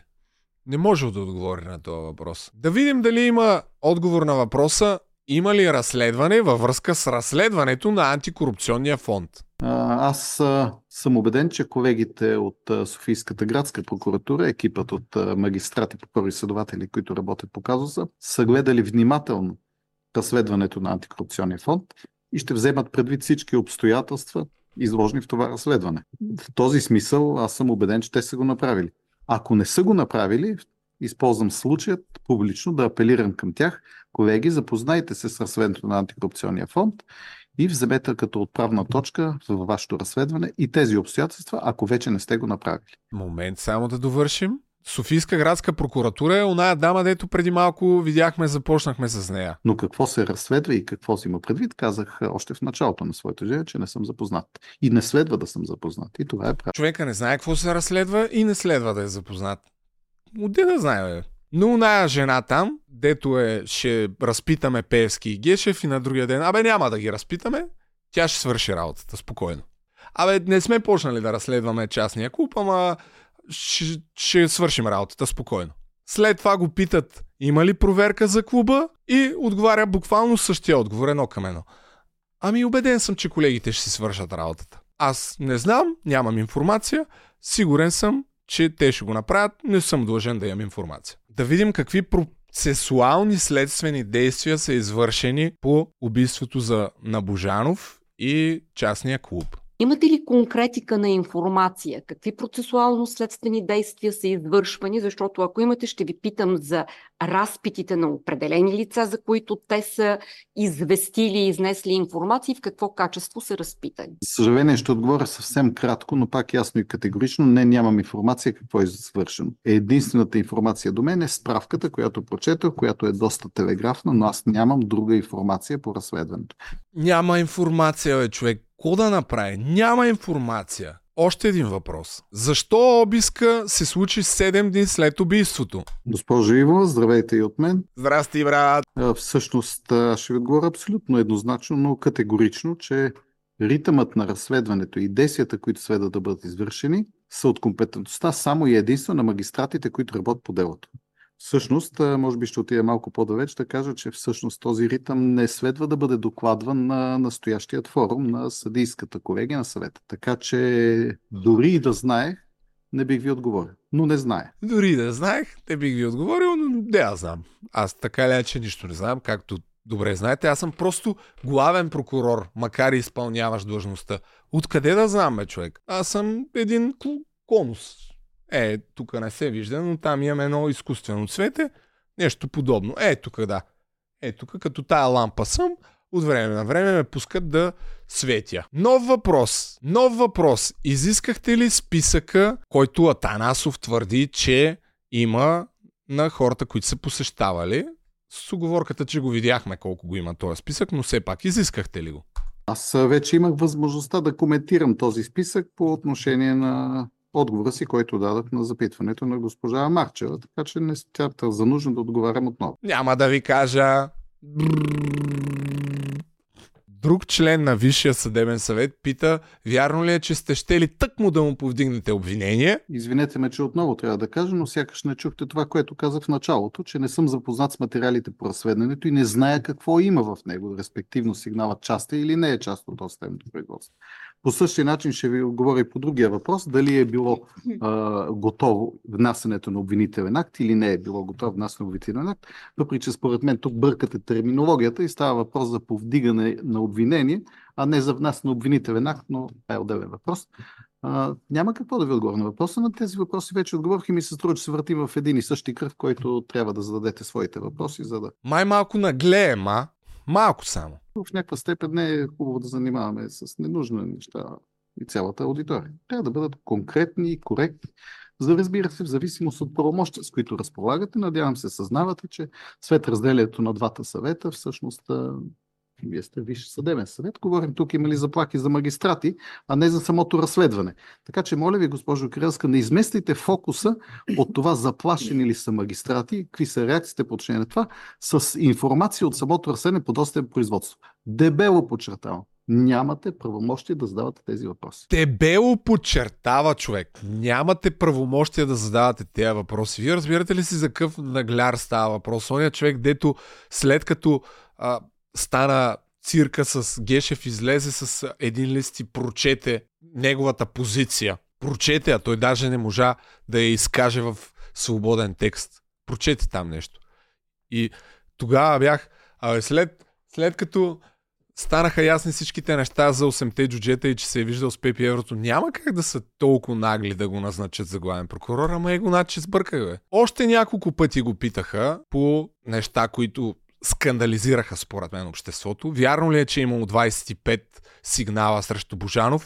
Има а, 25 жалби и сигнали срещу Божанов. А, вие казахте, че не знаете дали това е техния брой. Не знаете, а, на, освен това, казахте, че сте така назначили проверка и резултатите от нея ще излезат, т.е. даден е срок за нейното приключване до 29.2.2024 година. Действително ли нямате никаква информация по отношение броя на тези жалби и сигнали и каква е евентуално тяхната съдба, защото а, също така в публичното пространство се а, говори, че всичките те са прекратени или има постановени откази. Айде да чуем Боби Сарафа. Какво ще кажеш според вас? Не, не беше изключен. Госпожо Кирилска, мисля, че се въртим в кръг с вас, така че моля ви или да зададете някакъв конкретен въпрос, който е в правомощията на Висшият съдебен съвет, а не по разглеждане дела и преписки. И въпрос, на който вече не съм отговарял, защото и то сте изчерпателно подготвих отговорите и изложих на всички други въпроси. И ви моля наистина за краткост, защото така можем до късния светобяд да работим. А аз в един часа имам среща, която е предварително поета с, и до която не мога да откажа. В този смисъл имам още две минути, в които наистина ще помоля да бъда освободен, за да мога да тръгна. Много ви се моля, имам един обяд с Пепи Еврото в един часа. Ще се виждаме, трябва да хапнем. Приятел ми е, знаете, виждаме се редовно с него, точно на обедното меню там в едно заведение, дед ходим. Ще свърши обедното меню, после, моля ви се, ще се чуя какво да ям. По-сериозно, не мога да се занимавам с вас тук висш съдебен съвет, ала баба, не знам си какво. Ай, сектир, имам среща. Не, казах ви вече, нищо не знам. Аз съм просто главен прокурор. Вие нормални ли сте? Маумни ли сте? Какви сте? Ае, чао. И последния любопитен отказ касае притесненията на Владислава Цариградска. Ето тук в ляво е тя, и слушва, след малко ще говори и тя, че всъщност сигнала и разпита, който и е бил направен не е пред съдя. А ако евентуално с, с нея се случи същото, което се случи с Мартин Нотариуса, показанията й няма да бъдат взети предвид в съда и няма да имат доказателствена стойност. Защото жената се е споминала, евентуално нали, да чукнем на дърво, и ако преди това не е разпитана пред съдя, няма никаква стойност. И питат колегата Сарафов, лицето Боби, абе, ще разпитате ли пред съдя и ще направите ли така възможно да повлияете, от който зависи, да я разпитат пред съдя за, за всеки случай? Вие може да предприемете по този случай и считате ли, считате ли за, за редно. Подобно производство не се образува и не се развива всеки ден. за вашите, за вашите правомощи и за това, което можете формално или неформално да предприемете в, в конкретния случай? Да бъде разпитана пред съдия. Разбира ви, госпожо Вишева, формално нямам правомощие да предприема нищо, но неформално бих помолил колегите, ако считат за необходимо, да разговарят с съдя Цариградска и да закрепят показанията и пред съдя. Но всъщност разпити пред съдя стратегията и тактиката на разследването всеки път предполага, че пред съдя се разпитва някой, който или ще напусне страната, чужденци, които са временно прибиваващи и се предполага да напуснат страната и няма да могат да присъстват на съдебния процес перспектива, или хора, които се предполага, че би се оказало някакво влияние и въздействие върху тях и биха променили показанията си в удобна за едната или другата страна насока. Абсолютно съм убеден, че госпожа Цари Градска не е нито в първата, нито във втората категория. Абсолютно съм сигурен, познавайки я вече доста, доста добре, че по принцип това се ползва само ако някой може да напусне страната или да му бъде оказано влияние да си промени показанията. Това, че евентуално се съмнява, че ще я убият и има назначена охрана, се тая не ме интересува, няма да стане. Нали, това са по такива нестандартни случаи, на които не виждам смисъл да обръщаме внимание, в крайна сметка. По-сериозно, моля ви се, но така или иначе аз нищо не знам. Малко след това Борислав Боби Сарафов си стана и си излезе като пич, ето само нека да видим, защото все пак отида на обяд човек. Може би. Айде, Бобка. Тези аспекти на Мачка Ева, те. Тук имаше някакъв диалог с а, съдия Цариградска, който за съжаление не се чува, но код такова. След това беше изслушан Николай Стайков, и след това Владислава Цариградска. Ще ви пусна още няколко откъсчета, защото наистина са прелюбопитни. Знам, че дори така в синтезиран вариант сигурно ви се струва не толкова интересно за гледане, ама представете си по 5 часа да го гледаш и да трябва някой да ви го изкара. Аз взет свика ви го поднасям на тепсия.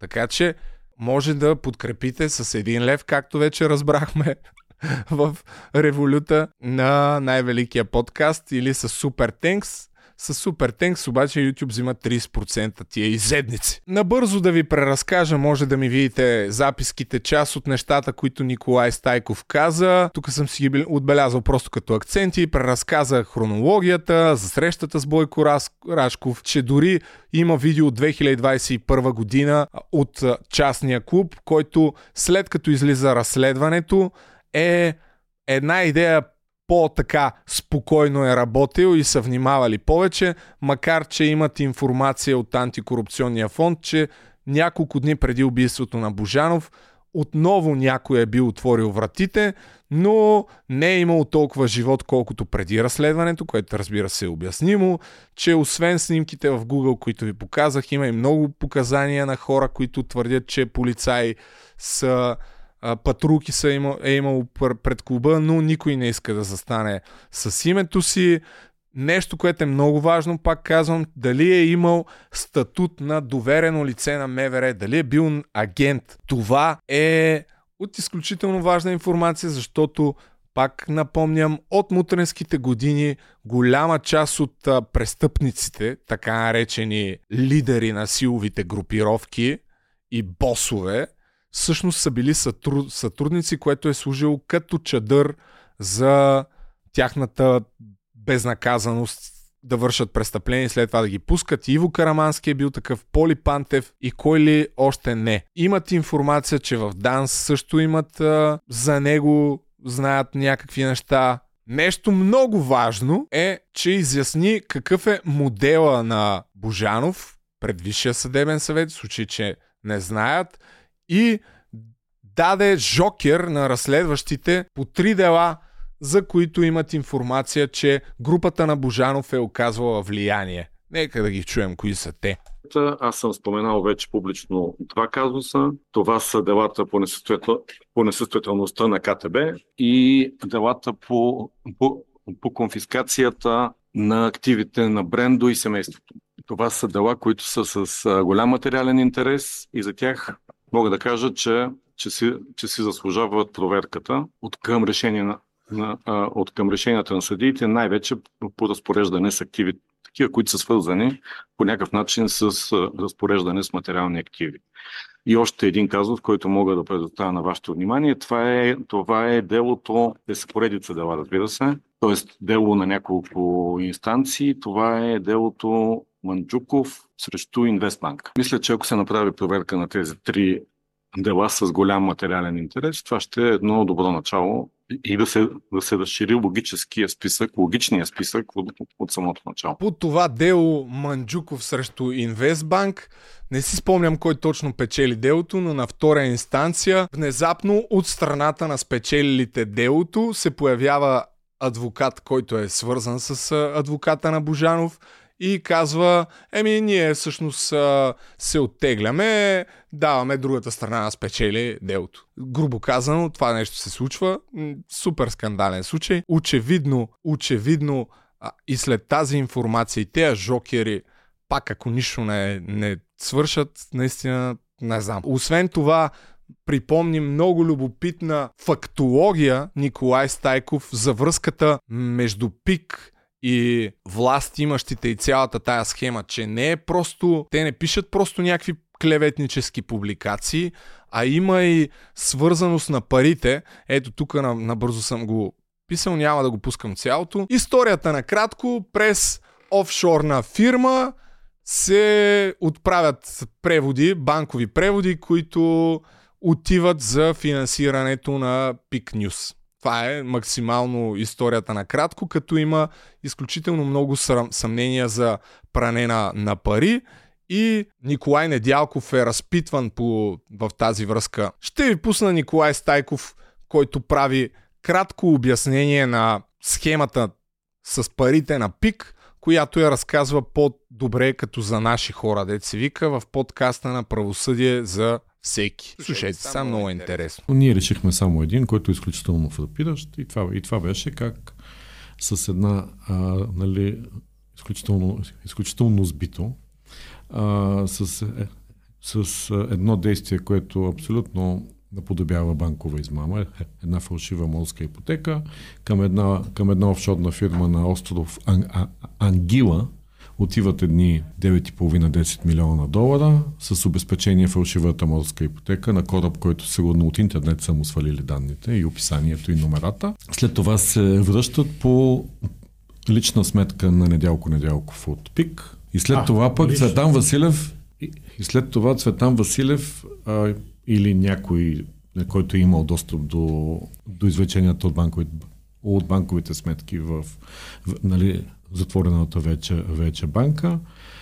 Бяха, бяха публикувани от 2013-2014, след, след започването на агенция ПИК, бяха публикувани извлечения а, как ежемесечно между 20 и 100 хиляди лева от личната банкова сметка на Недялко Недялков отиват да захранват агенция ПИК под формата на заеми.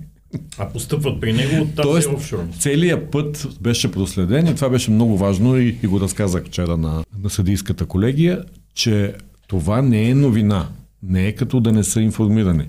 Въпросните финансови потоци са били описани подробно с банковите номера, айбаните, сумите, датите, номерата на транзакциите в решението за конфискация на активите на, КТБ, на, на Цветан Василев и семейството. Тоест, за пореден път всичките тези неща, които са известни, са им били предоставени.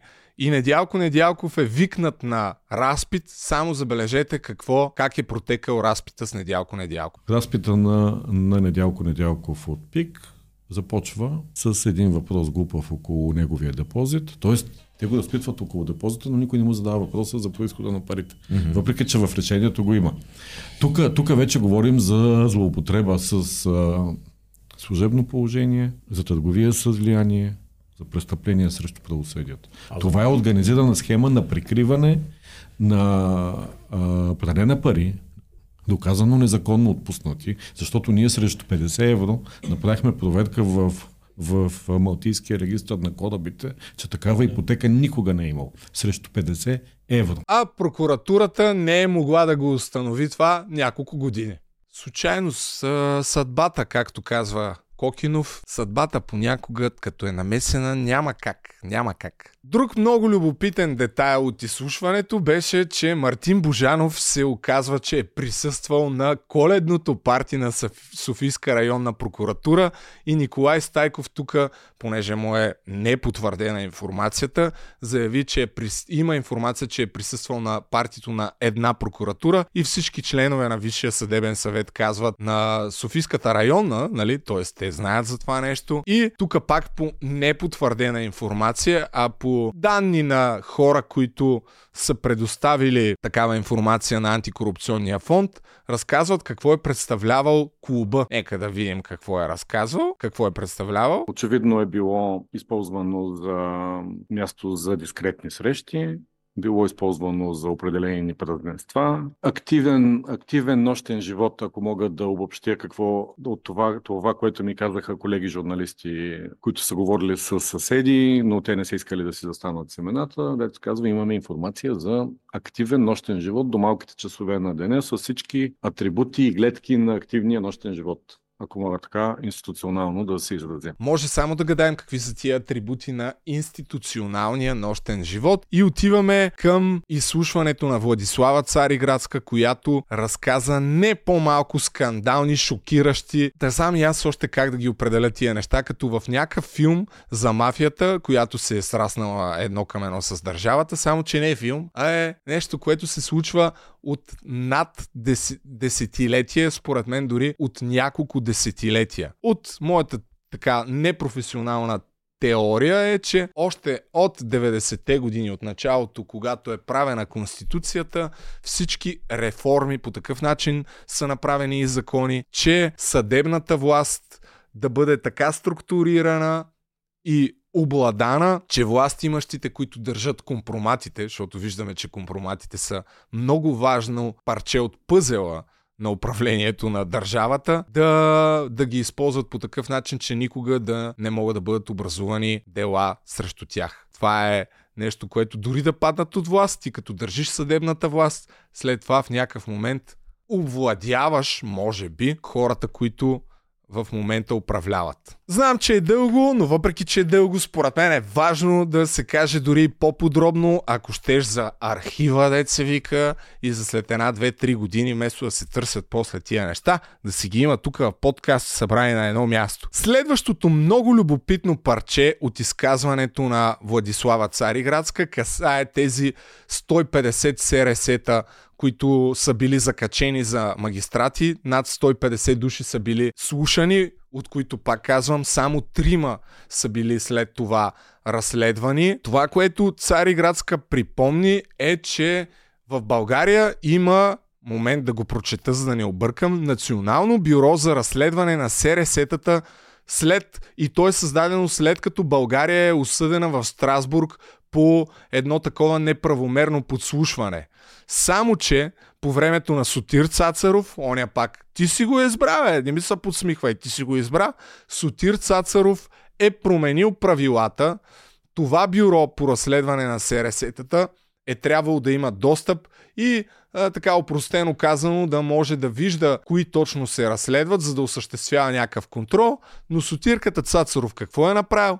Отнемеме този достъп. Само чуйте. Какво прави бюрото? То би трябвало да проверява, контролира и възпира. Дали може да го направи? Не, смятам, че не може, защото има заповед на главния прокурор Сотир Цацаров от април месец 2019 година, с която той утвърждава правила, по които Националното бюро би могло да се запознава с материали по досъдебните производства, по които са искани и разрешавани СРС-та.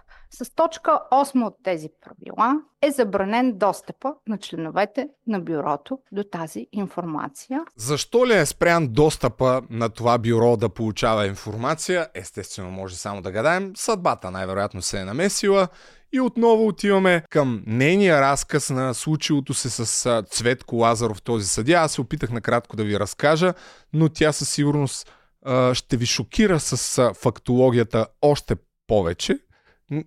Струва си да се чуе още веднъж това нещо от специализираната прокуратура, прокурор Маджарова, на негово изрично запитване какво е станало с сигнала, който той подава, само да припомня. Той сигнализира за групата на Мартин Божанов. Той заключва съдебната зала в Софийския апелативен съд. Председателя на съдия, на съда, съдия Дончева известява СДВР. Идва дежурна група. Тези хора са задържани. Заключват това са хората, които заключват съдебната зала и заплашват съдята. Разбирате ли за какво става въпрос? Идва СДВР, задържа ги. Нататък. Кола на съдия Лазаров, като председател на съдебния състав, го показва. След няколко дни той, освен това, което е предприето служебно от председателя, той уведомява главния прокурор на Република България за това, което му се е случило. Какво прави прокуратурата? Сотир Цацаров е главния прокурор. Преписката само да ви цитирам номера, 919 от 2017 година на специализираната прокуратура. Преписката на специализираната прокуратура е по сигнал на Николай Атанасов, от мен ще добавя по прякор прасето, който е част от групата за натиск и е съдружник на Мартин Божанов и така нататък. Той се появи в а, някои от медийните разкрития напоследък. Той подава сигнал, че съдя Лазаров иска подкуп от него. И проверката, по повод на която съдя Лазаров ще бъде разпитван нееднократно от ГДБОП, не е за това, което е направила престъпната групировка. Тя е дали съдята е искал и получавал подкуп.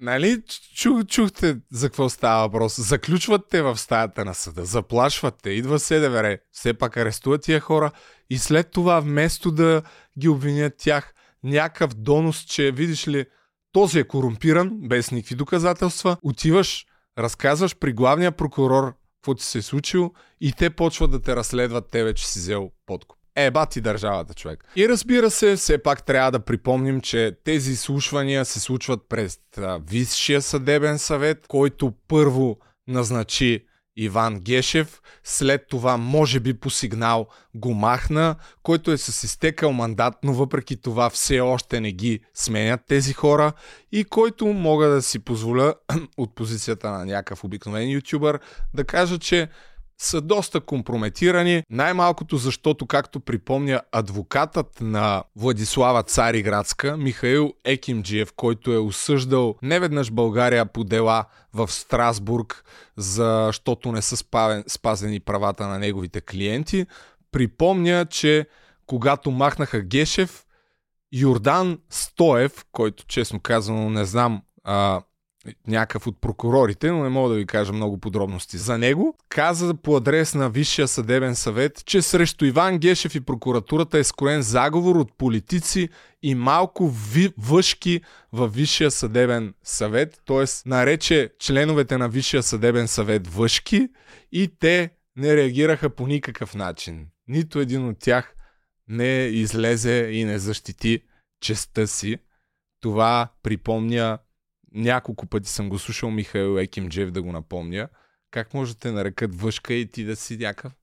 Окей, okay, но така или иначе не може да очакваме от огромна част от тези хора, ето ги тези хора, още повече, че от 19 или там колкото члена са, 8, 9, 10 въобще не дойдоха на това изслушване. Някакви имали са по-важна работа. Така че най-вероятно няма да произлезе нищо от, от това изслушване. И завършваме с нещо оптимистично. Интервюто на Кирил Петков при Генка Шикерова. Ето, виждате го тук с плаката през 2020 година, когато не искаше моите данъци да отиват в чекмеджета, сараи и мазнинки, но след няколко години в политиката човекът е осъзнал какво може и какво не може да направи и всъщност се опитва да ни убеди, че хората, които желаят съдебна реформа, всъщност не трябва да, да припомнят всички тези схеми, всички тези навързани като свински черва, висши политици, прокурори компрометирани, посредници. Цялото това нещо се едно, ние не трябва да го а, помним, не трябва да говорим за него, защото те правят каквото могат с 67 депутата и защото законните реформи, които правят заедно с Бойко Борисов и Делян Пеевски, ще доведат до тотално изчистване и промяна в съдебната система. Макар всичко да напомня, че хората, които трябва да правят съдебната реформа, всъщност, ако предположим, че всичко ще се случва честно, те трябва да влязат в затвора и сами да се вкарат в затвора. Но не. Кирил Петков е на друго мнение. Първо, нека да видим какво е осъзнал. Аз осъзнах, а, всъщност в първо ще започна от, от самото ни общество. Когато ходих на тези протести, аз знаех хората около мен. И всичките хора около мен, които ходиха на този протест, това беше моята общност. Поне аз така, така я чувствах. Но моята общност се оказа в този момент, че в, така, в най-силните си мобилизирани моменти е около, да кажем, 700 хиляди. А оказва се обаче, което тогава не осъзнавах, но сега вече осъзнавам много добре, че има една друга общност, близо същия размер, която е 700 хиляди, която всъщност не е на тези протести. И, и тя подкрепя съществуването на системата както е, защото тя е по-конкурентно способна в тази система и ако я направиме чисто европейска държава, тези хора са застрашени, че ще загубят част от интересите си. Но тя не е малка, тя е 700 хиляди. Има една трета общност, около 500 хиляди, която е хората, които преди това са подкрепили атака, сега подкрепят възраждане.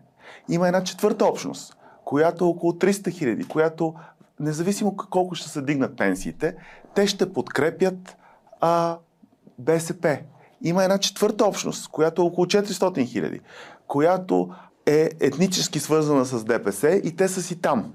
И това, което ми отне две години да разбера, че България не се движи от мечтаната наша общност. Прогреса на България е равновесието между всички тези общности. И нито една от тези общности не може да изчезне. Само да кажа. Само да кажа, ама спирам го тука.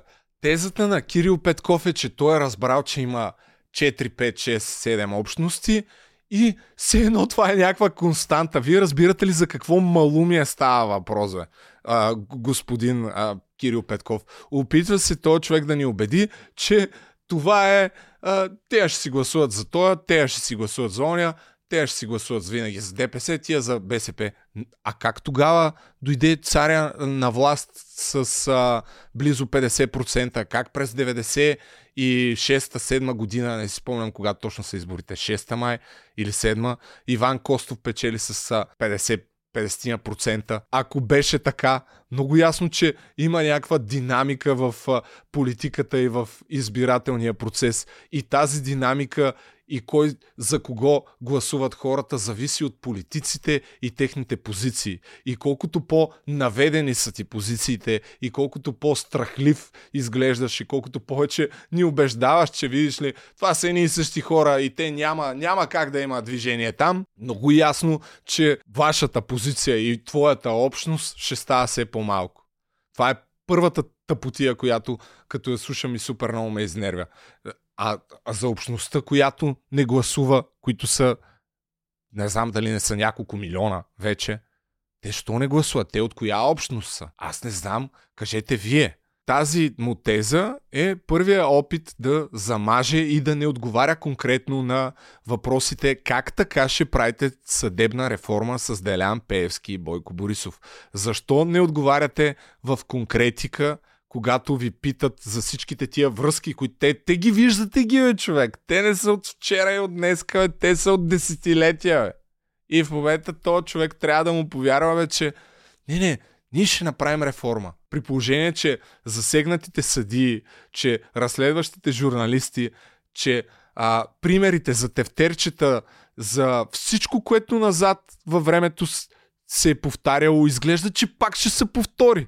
Защото се говори, излизат говорителите и казват, не, не, той този човек е бил обикновен престъпник. Той не е имал а, за политици? Не, не. Аз имам пълния списък. Не, не, там няма политици. Моля ви се, глупости. Как политици? Е, нормални ли сте? Това е първото нещо, което ме изнервя. И твърдото ядро на ПП и ДБ, те са, да, да, да, съгласни сме. Кое си съгласен? Бе? И, и когато припомниш всички тия неща, ти казват едва ли не, не, не, не, ти, ти, а, ти клатиш а, с клатиш а, стабилността, правиш услуга на възраждане, на не знам си кой, на не знам си що. Аз разбирам, че политическата ситуация е супер сложна и най-вероятно затова аз и вие като зрители не сме там, да решаваме проблемите и е по-лесно да говориш. Да, ето най-вероятно е така. Ама като ти говорят някакви такива глупости, няма как да седиш и да реагираш безкритично. Поне аз така смятам. И колкото и да е напрегната глобалната политическа обстановка след войната в Украина, геополитическа, и да е неизвестно какво ще се случи, не по-малко важно е да се разреши прогнилата ни, очевидно, съдебна система, да, да се разрешат тия проблеми. А как точно си представяте Борислав Боби Сарафов да реши проблемите и да прекърши гръбнака на, на корупцията на високо ниво? Как си го представяте при положение, че той е там в 8-те джуджета? Бе? И му задаваш този въпрос и нека го видим какво отговаря. Човека за няколко години в политиката е осъзнал четирите стълба на задколисието. Гледайте. Едното а, се крие в а, службите. Аз мисля, че имаме едни, едни хора в службите, които в момента стоят и управляват. Те не са част от демократичния процес и са там от 20 години. То, това е очевидно за всички, че има пробив на службите. Имаме едни хора в съдебната власт, които до сега са се водили независими, а не знам си какво, но всъщност виждаме, че са зависими. Там има за Да, и това също е очевидно. Въпрос е от кого са зависими и кой ги контролира. Нали? Тук и с двете неща сме съгласни, но кой ги контролира? Моето мнение го чухте. Сега ще чуем на Кирил Петков. И третото място, според мен, където има зад колисие, е в регулаторите. В регулаторите има също зад колисие. Кой дърпа конците на хората, които са шефовете на регулаторите? Те някакви сами такива застават там, при положение, че са политически назначения. Сами ли стават зад колисия? И кой? Економическите, както казва Кокинов. Не, не, то са само економически. Нищо политическо няма. Нека да чуем Кирил Петков. Всъщност това са трите места, където сега ние изсветлихме демократичната ос. Всички политически лидери Тоест, са на първи политиката вече няма зад колисия, всичко е на първи ред. Те са на първия ред, да. Да. Там приключи зад колисията. Ами не, Когато се отпред, да. вече не говорим. А корупцията кое е? Няма политическо зад колисия, бе, хора. Няма, бе. Няма смисъл. Ето тук моята адска машина, която аз започнах в началото. Не е вярно това. Тук власт имащите не участват. Те са изя... изсветлени. Няма ги. Някой друг седи. Всичките тия бизнеси, които са рекетирани, всичките корупционни схеми, всичките поръчки, които са а, непрекъснато се говори, че са нагласени обществени. Там няма власт имащи. Нека да, да разгърне малко още Кирчо тезата. Кои са носителите на корупция? Къде има корупция? С коя корупция ще се борите? Корупцията в момента е точно където е зад колисията. Докато не светнем Е, лампите... добре, да, ама ако преди тези, които са били на първи ред, са били свързани с корупцията, т.е. сега те трябва да носят Аз- някаква отговорност. Аз в момента си мисля, в момента, както си говорим, че тези, които са на първи ред, не могат да си позволят да са в корупцията. Ама били ли са? Най-вероятно, сигурно, има много варианти да се докаже, че това е така. Но... Бати гърченето, били ли са най-вероятно, сигурно, абе на мене ли нещо ми се струва, че не смее да каже нито една лоша дума вече за Бойко Борисов и Делян Певски. Защо според вас това е така? Как, как мислите? Аз нямам обяснение, разбира се, но може би вие евентуално нещо може да кажете по въпроса. Беше зададен въпроса, държат ли ви с компромат? Нека да го видим и него, защото може би пък като слушаме за толкова много компромати, предвид а, всичките там парапета и всичките неща, които станаха ясни преди години, още в самото начало, нали, изведнъж се появиха тия неща, които обикновено, доколкото тук слушахме пак през схемите, те са, ако правят ти оферта, ти казваш не, пускат ти публикациики, нали? ето пак се връщаме, това е моята теория, пускат ти публикациики, евентуално, тук може да има още една стрелка, може след публикациите, преди дела и всичко останало, защото все пак са политици, няма как, не са бизнесмени, може нова публикация да ти пуснат. Нова оферта. Да ти кажат, абе тук искаш, имаме още нещо. Ако на първото не, не клъвнеш, имаме още нещо. Но това са само спекулации, естествено. Нека да видим Кирил Петков държат ли го. Аз да ви цитирам някои от нашите гости, които много често говорят за това, че Пеевски е един от хората, които държат компроматите, именно заради това е толкова силен. Вас държат ли ви с нещо? Е, това мога да ви отговоря съвсем коректно. Не. Твърдо не. Никой не ме държи с нищо. И това толкова с чиста душа мога да го кажа. Аз съм още в тази игра само по една причина. Ама само по една. От чистото чувството за отговорност. Честно ви казвам. Толкова, толкова несъразмерно ужасна е тази позиция между отлична гледна точка. Ние не крадем. И тук си слагам ръка на сърцето. Нула. Нула. Само ме погледнете да, да ме видите. Нула сме взели. Единствената заплата, която права е точно която ми се плаща от парламента. Нито една стотинка по никакъв друг начин. Не го държат с нищо човека, значи всичко е точно.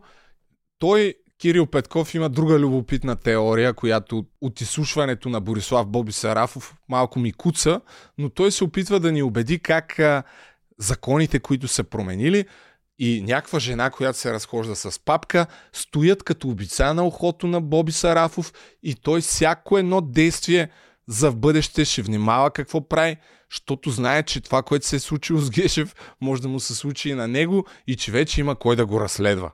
М- да, бе. Ето, дай да чуем. Променихме правилата. И тези правила се промениха, въпреки че още няма резултат. Някаква жена се разхожда с папки, го разследва, сега даже каза, че няма проблем с имотите му. Гешев си тръгна.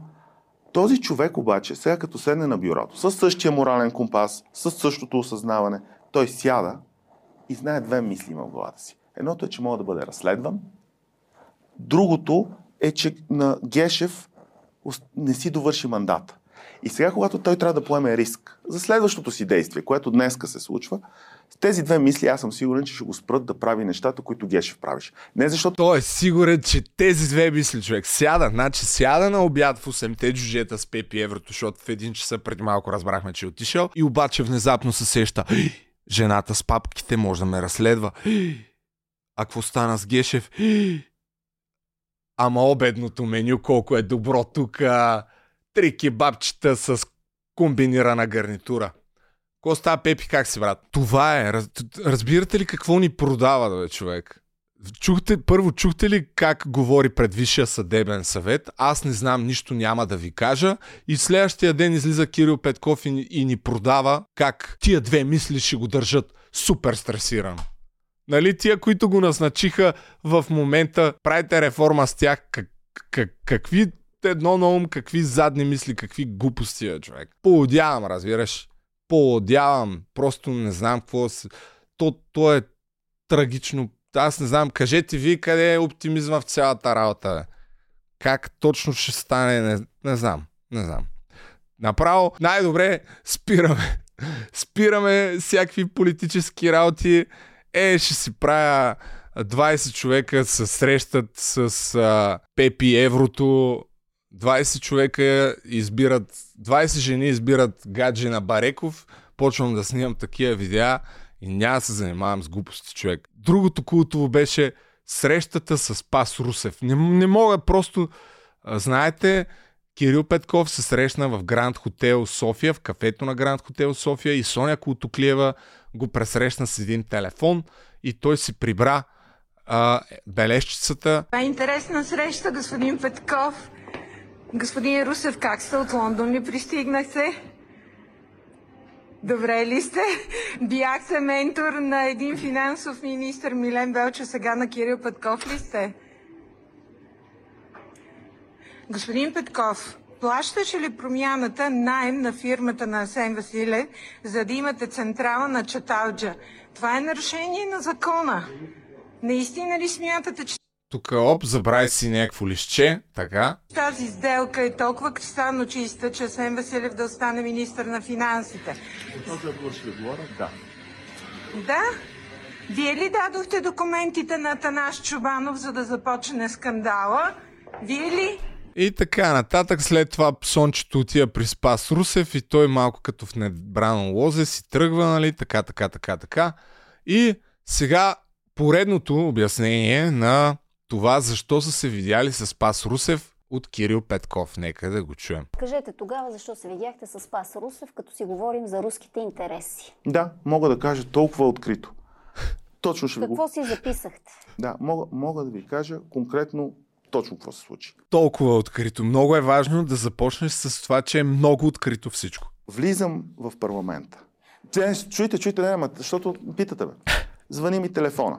Виждам, че е Спас Русев. Аз Спас Русев го познавам и тук ще ви кажа точно откъде.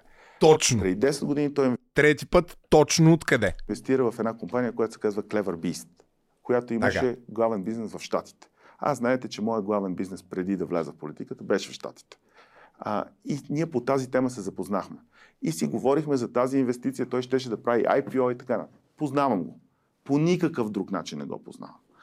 Категорично. Той ми се обажда и казва, дай да се видиме, да кажеш какво се случва. В смисъл, че в момента е толкова волатилно, че всеки иска да разбере, ще има ли ротация, няма ли да има ротация, къд- какво се случва. И аз казвам, добре, аз съм в парламента. Къде да се видиме? Дай да се видиме в кафето на Гран Хотела. И само да кажа, Тук, тук този път не, не вметна най-публичното място в София, което не е първо, че не е най-публичното място в София. Второ, само си представете сюжета, човек. Ти си, а, да, ще поразсъждаваме малко. Ти си Кирил Петков, лидера на някаква партия, която управлява в момента и ти звъни Спас Русев, човека, който от време на време го чуваш един-два пъти в годината, много заед човек и двамата са много заети, звъни ти и ти след 5 минути се виждаш с него. Как така, бе? Някакво бях в парламента, е ти къде си спася? Е, аз тък му тук минавам покрай... А... Защото това каза. След 5 минути се видяхме в Гранд Хотела. Е, аз тък му минавам пред Гранд Хотела, дай да пием. А не е ли имал някаква оговорка преди това? Случайно такива, като някакви авери. Е, аз тък му пия бира на народния човек. Дай да отидем в Гранд Хотела, направо там ще пим по един фреш. Добре, спасе. Аз тък му мислех да ходя в парламента, ама ние не сме се виждали от много време. Ще дойда да ти кажа какво става в държавата. Какво става, ще му казва какво става в държавата. Трябва да повярваме на, на тая тъпотия, бе, човек, разбираш? Който иска да вярва на тая тъпотия. Аз на, на, на такава простотия, дето ни взимат за тотални малумници, ама тотални малумници. Слушай сега нататък още.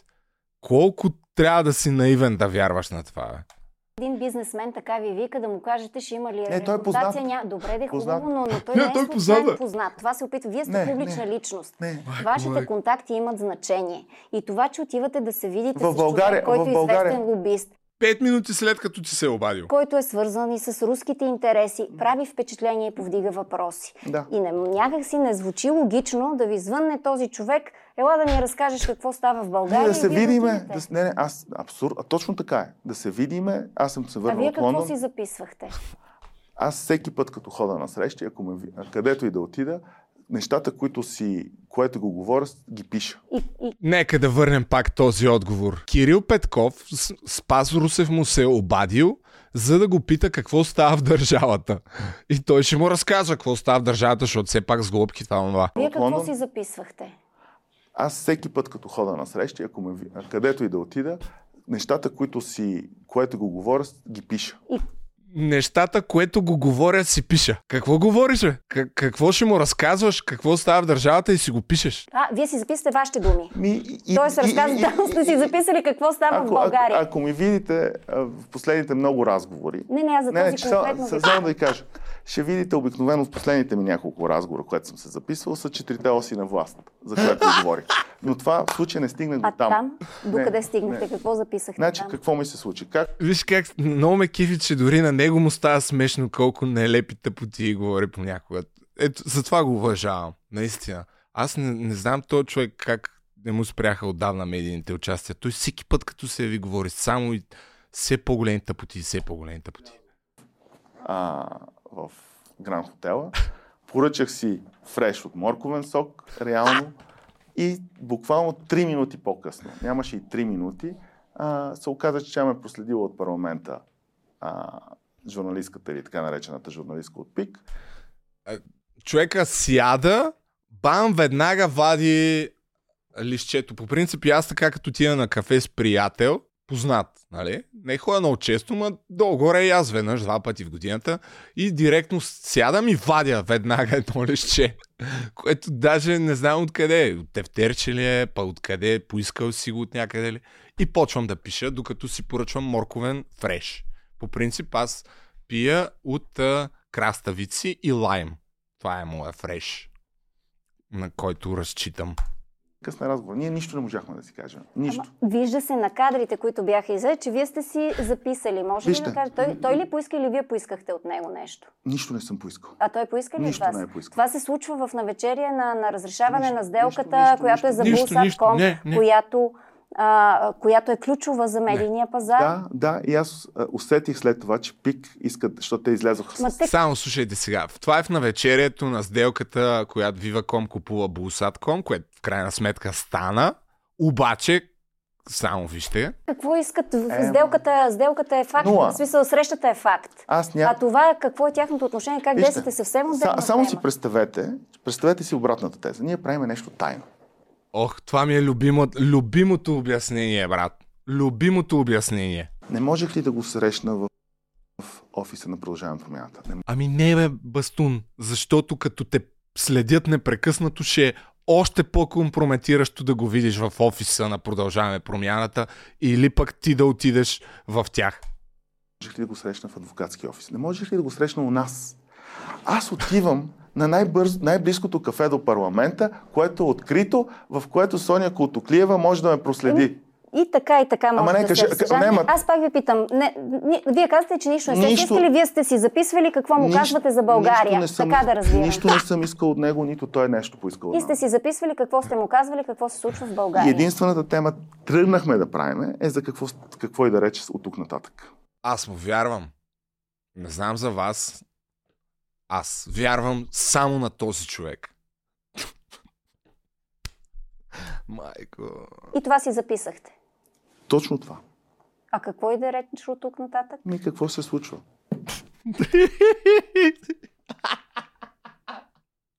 Какво се случва? Ох, не мога. Но е, това е страшна комедия, разбирате ли? Просто е страшна комедия. Чакай, какво каза? Регулатори. Регулатори. А, ам, ротация. Ротация. Въобще, аз, аз имам, може би, над 150 контакта. И, и, Всичките и на тези- него това му е важно да го разбере от вас, а не от новините, защото ние разбираме от новините. Въобще аз имам 150 контакта, като ми звъни, примерно, его, его е, сам ми звъни а, този, Брендо.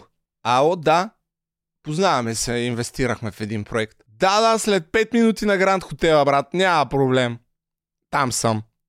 Най-публичното място. Да, публично място. Няма правим скришни работи, все пак няма така не нас много ясно. Нали, от вашите публични изявления. Ето сега, след тази толкова открита дискусия, мисля, че всеки може да разбере и от Свободна Европа. Добре. Разбрахте ли, след тази толкова откритна дискусия, мисля, че няма нищо скрито покрито, само ще си позволя да пусна още един отказ. Това, което Генка Шикерова го пита за сделката за Bulsat.com, че а, след тази среща стана факт, че Viva.com купиха и Bulsat.com в крайна сметка. Комисията по защита на конкуренциите там се, на конкуренцията се произнесе и вижте обаче Кирил Петков какво отговаря. Кутов отговор. Виждате се на тая среща. В медиите излизат някои медии, които са, не знам, може би близки до проруски ориентирани. Добре. Така, из, почва, изли, излиза заглавие, сега ще го пусна тук. След срещата на Кирил Петков с Пас Русев, КЗК одобрява сделката на Булсатком. Тоест одобрява Виваком да купи от Спас Русев Булсатком. Обаче вижте сега как излиза. Че, че наистина Ема, Васил Петков, виждате се с Спас Русев и КСМК одобрява. Ама, ама одобрява него сделка, аз съм остро против нея. Да. Тогава няма логика. Точно, а, точно обратното. Той е остро против нея, просто става така, че я одобряват. Но той е остро против нея. Но пък в същото време е отишъл да му разкаже какво става в държавата. За, за какво? З- регулаторите, ротация, вижте, аз имам 150 контакта. Абе, знаете как са нещата. Но това са само мои хейтърски коментари, макар че хейтър стана горянин. Влезте на горянин.com да си купите нещо. Завършваме с нещо оптимистично, разбира се, от устата на Кирил Петков, на когото аз все повече вярвам с всяка изминала минута и с всяка изминала минута от интервюто му с Генка Шикерова все повече му вярвах. Нещо позитивно. Нещо, което се чудим всички. Как така Телян Певски и Бойко Борисов ще направят реформа на съдебната система? Това е въпросът, с който ще завършим. Оптимистично. И как символите на корупцията и задколисието ще искат да, да променят системата, която всъщност да ги вкара в затвор? Ами, знаете ли, в... има, според мен, имат, имаме общ интерес а, институции да започнат да заработят. Надявам се и те да го осъзнават наистина. За да влязат в затвора. Не. За да могат да им падне, да, да, да им падне целият риск на държавата и да станем една по-бяла държава, всъщност може да, да печелят абсолютно всички по, по пътя на, на, на тази промена. Какво искам да кажа? Ако сега сте а, хора от ГЕРБ, или ако сте от ДПС, или ако сте от БСП, или ако сте от нас, на всички им пада риска, ако почнем да имаме институции, които да работят. Кое не е така?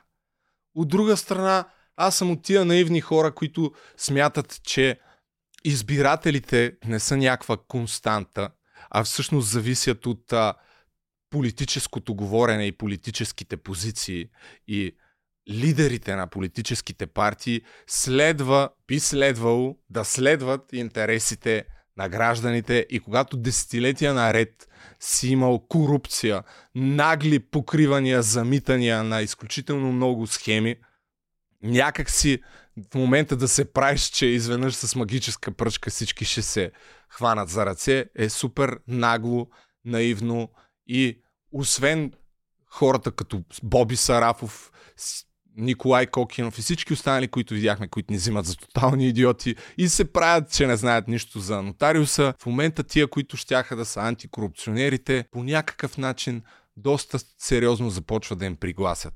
Но това, разбира се, е само моето мнение. Завършваме тук. Ще продължим да следим случая с Мартин Нотариус там Божанов, защото според мен е супер важен и ако и това нещо бъде заметено, както може би ще стане, аз не знам къде да намерим оптимизма, че по някакъв начин ще бъде реформирана тая прогнила съдебна система, от която в огромна степен идват проблемите на всякакво ниво. Дайте някой лев револют и чао!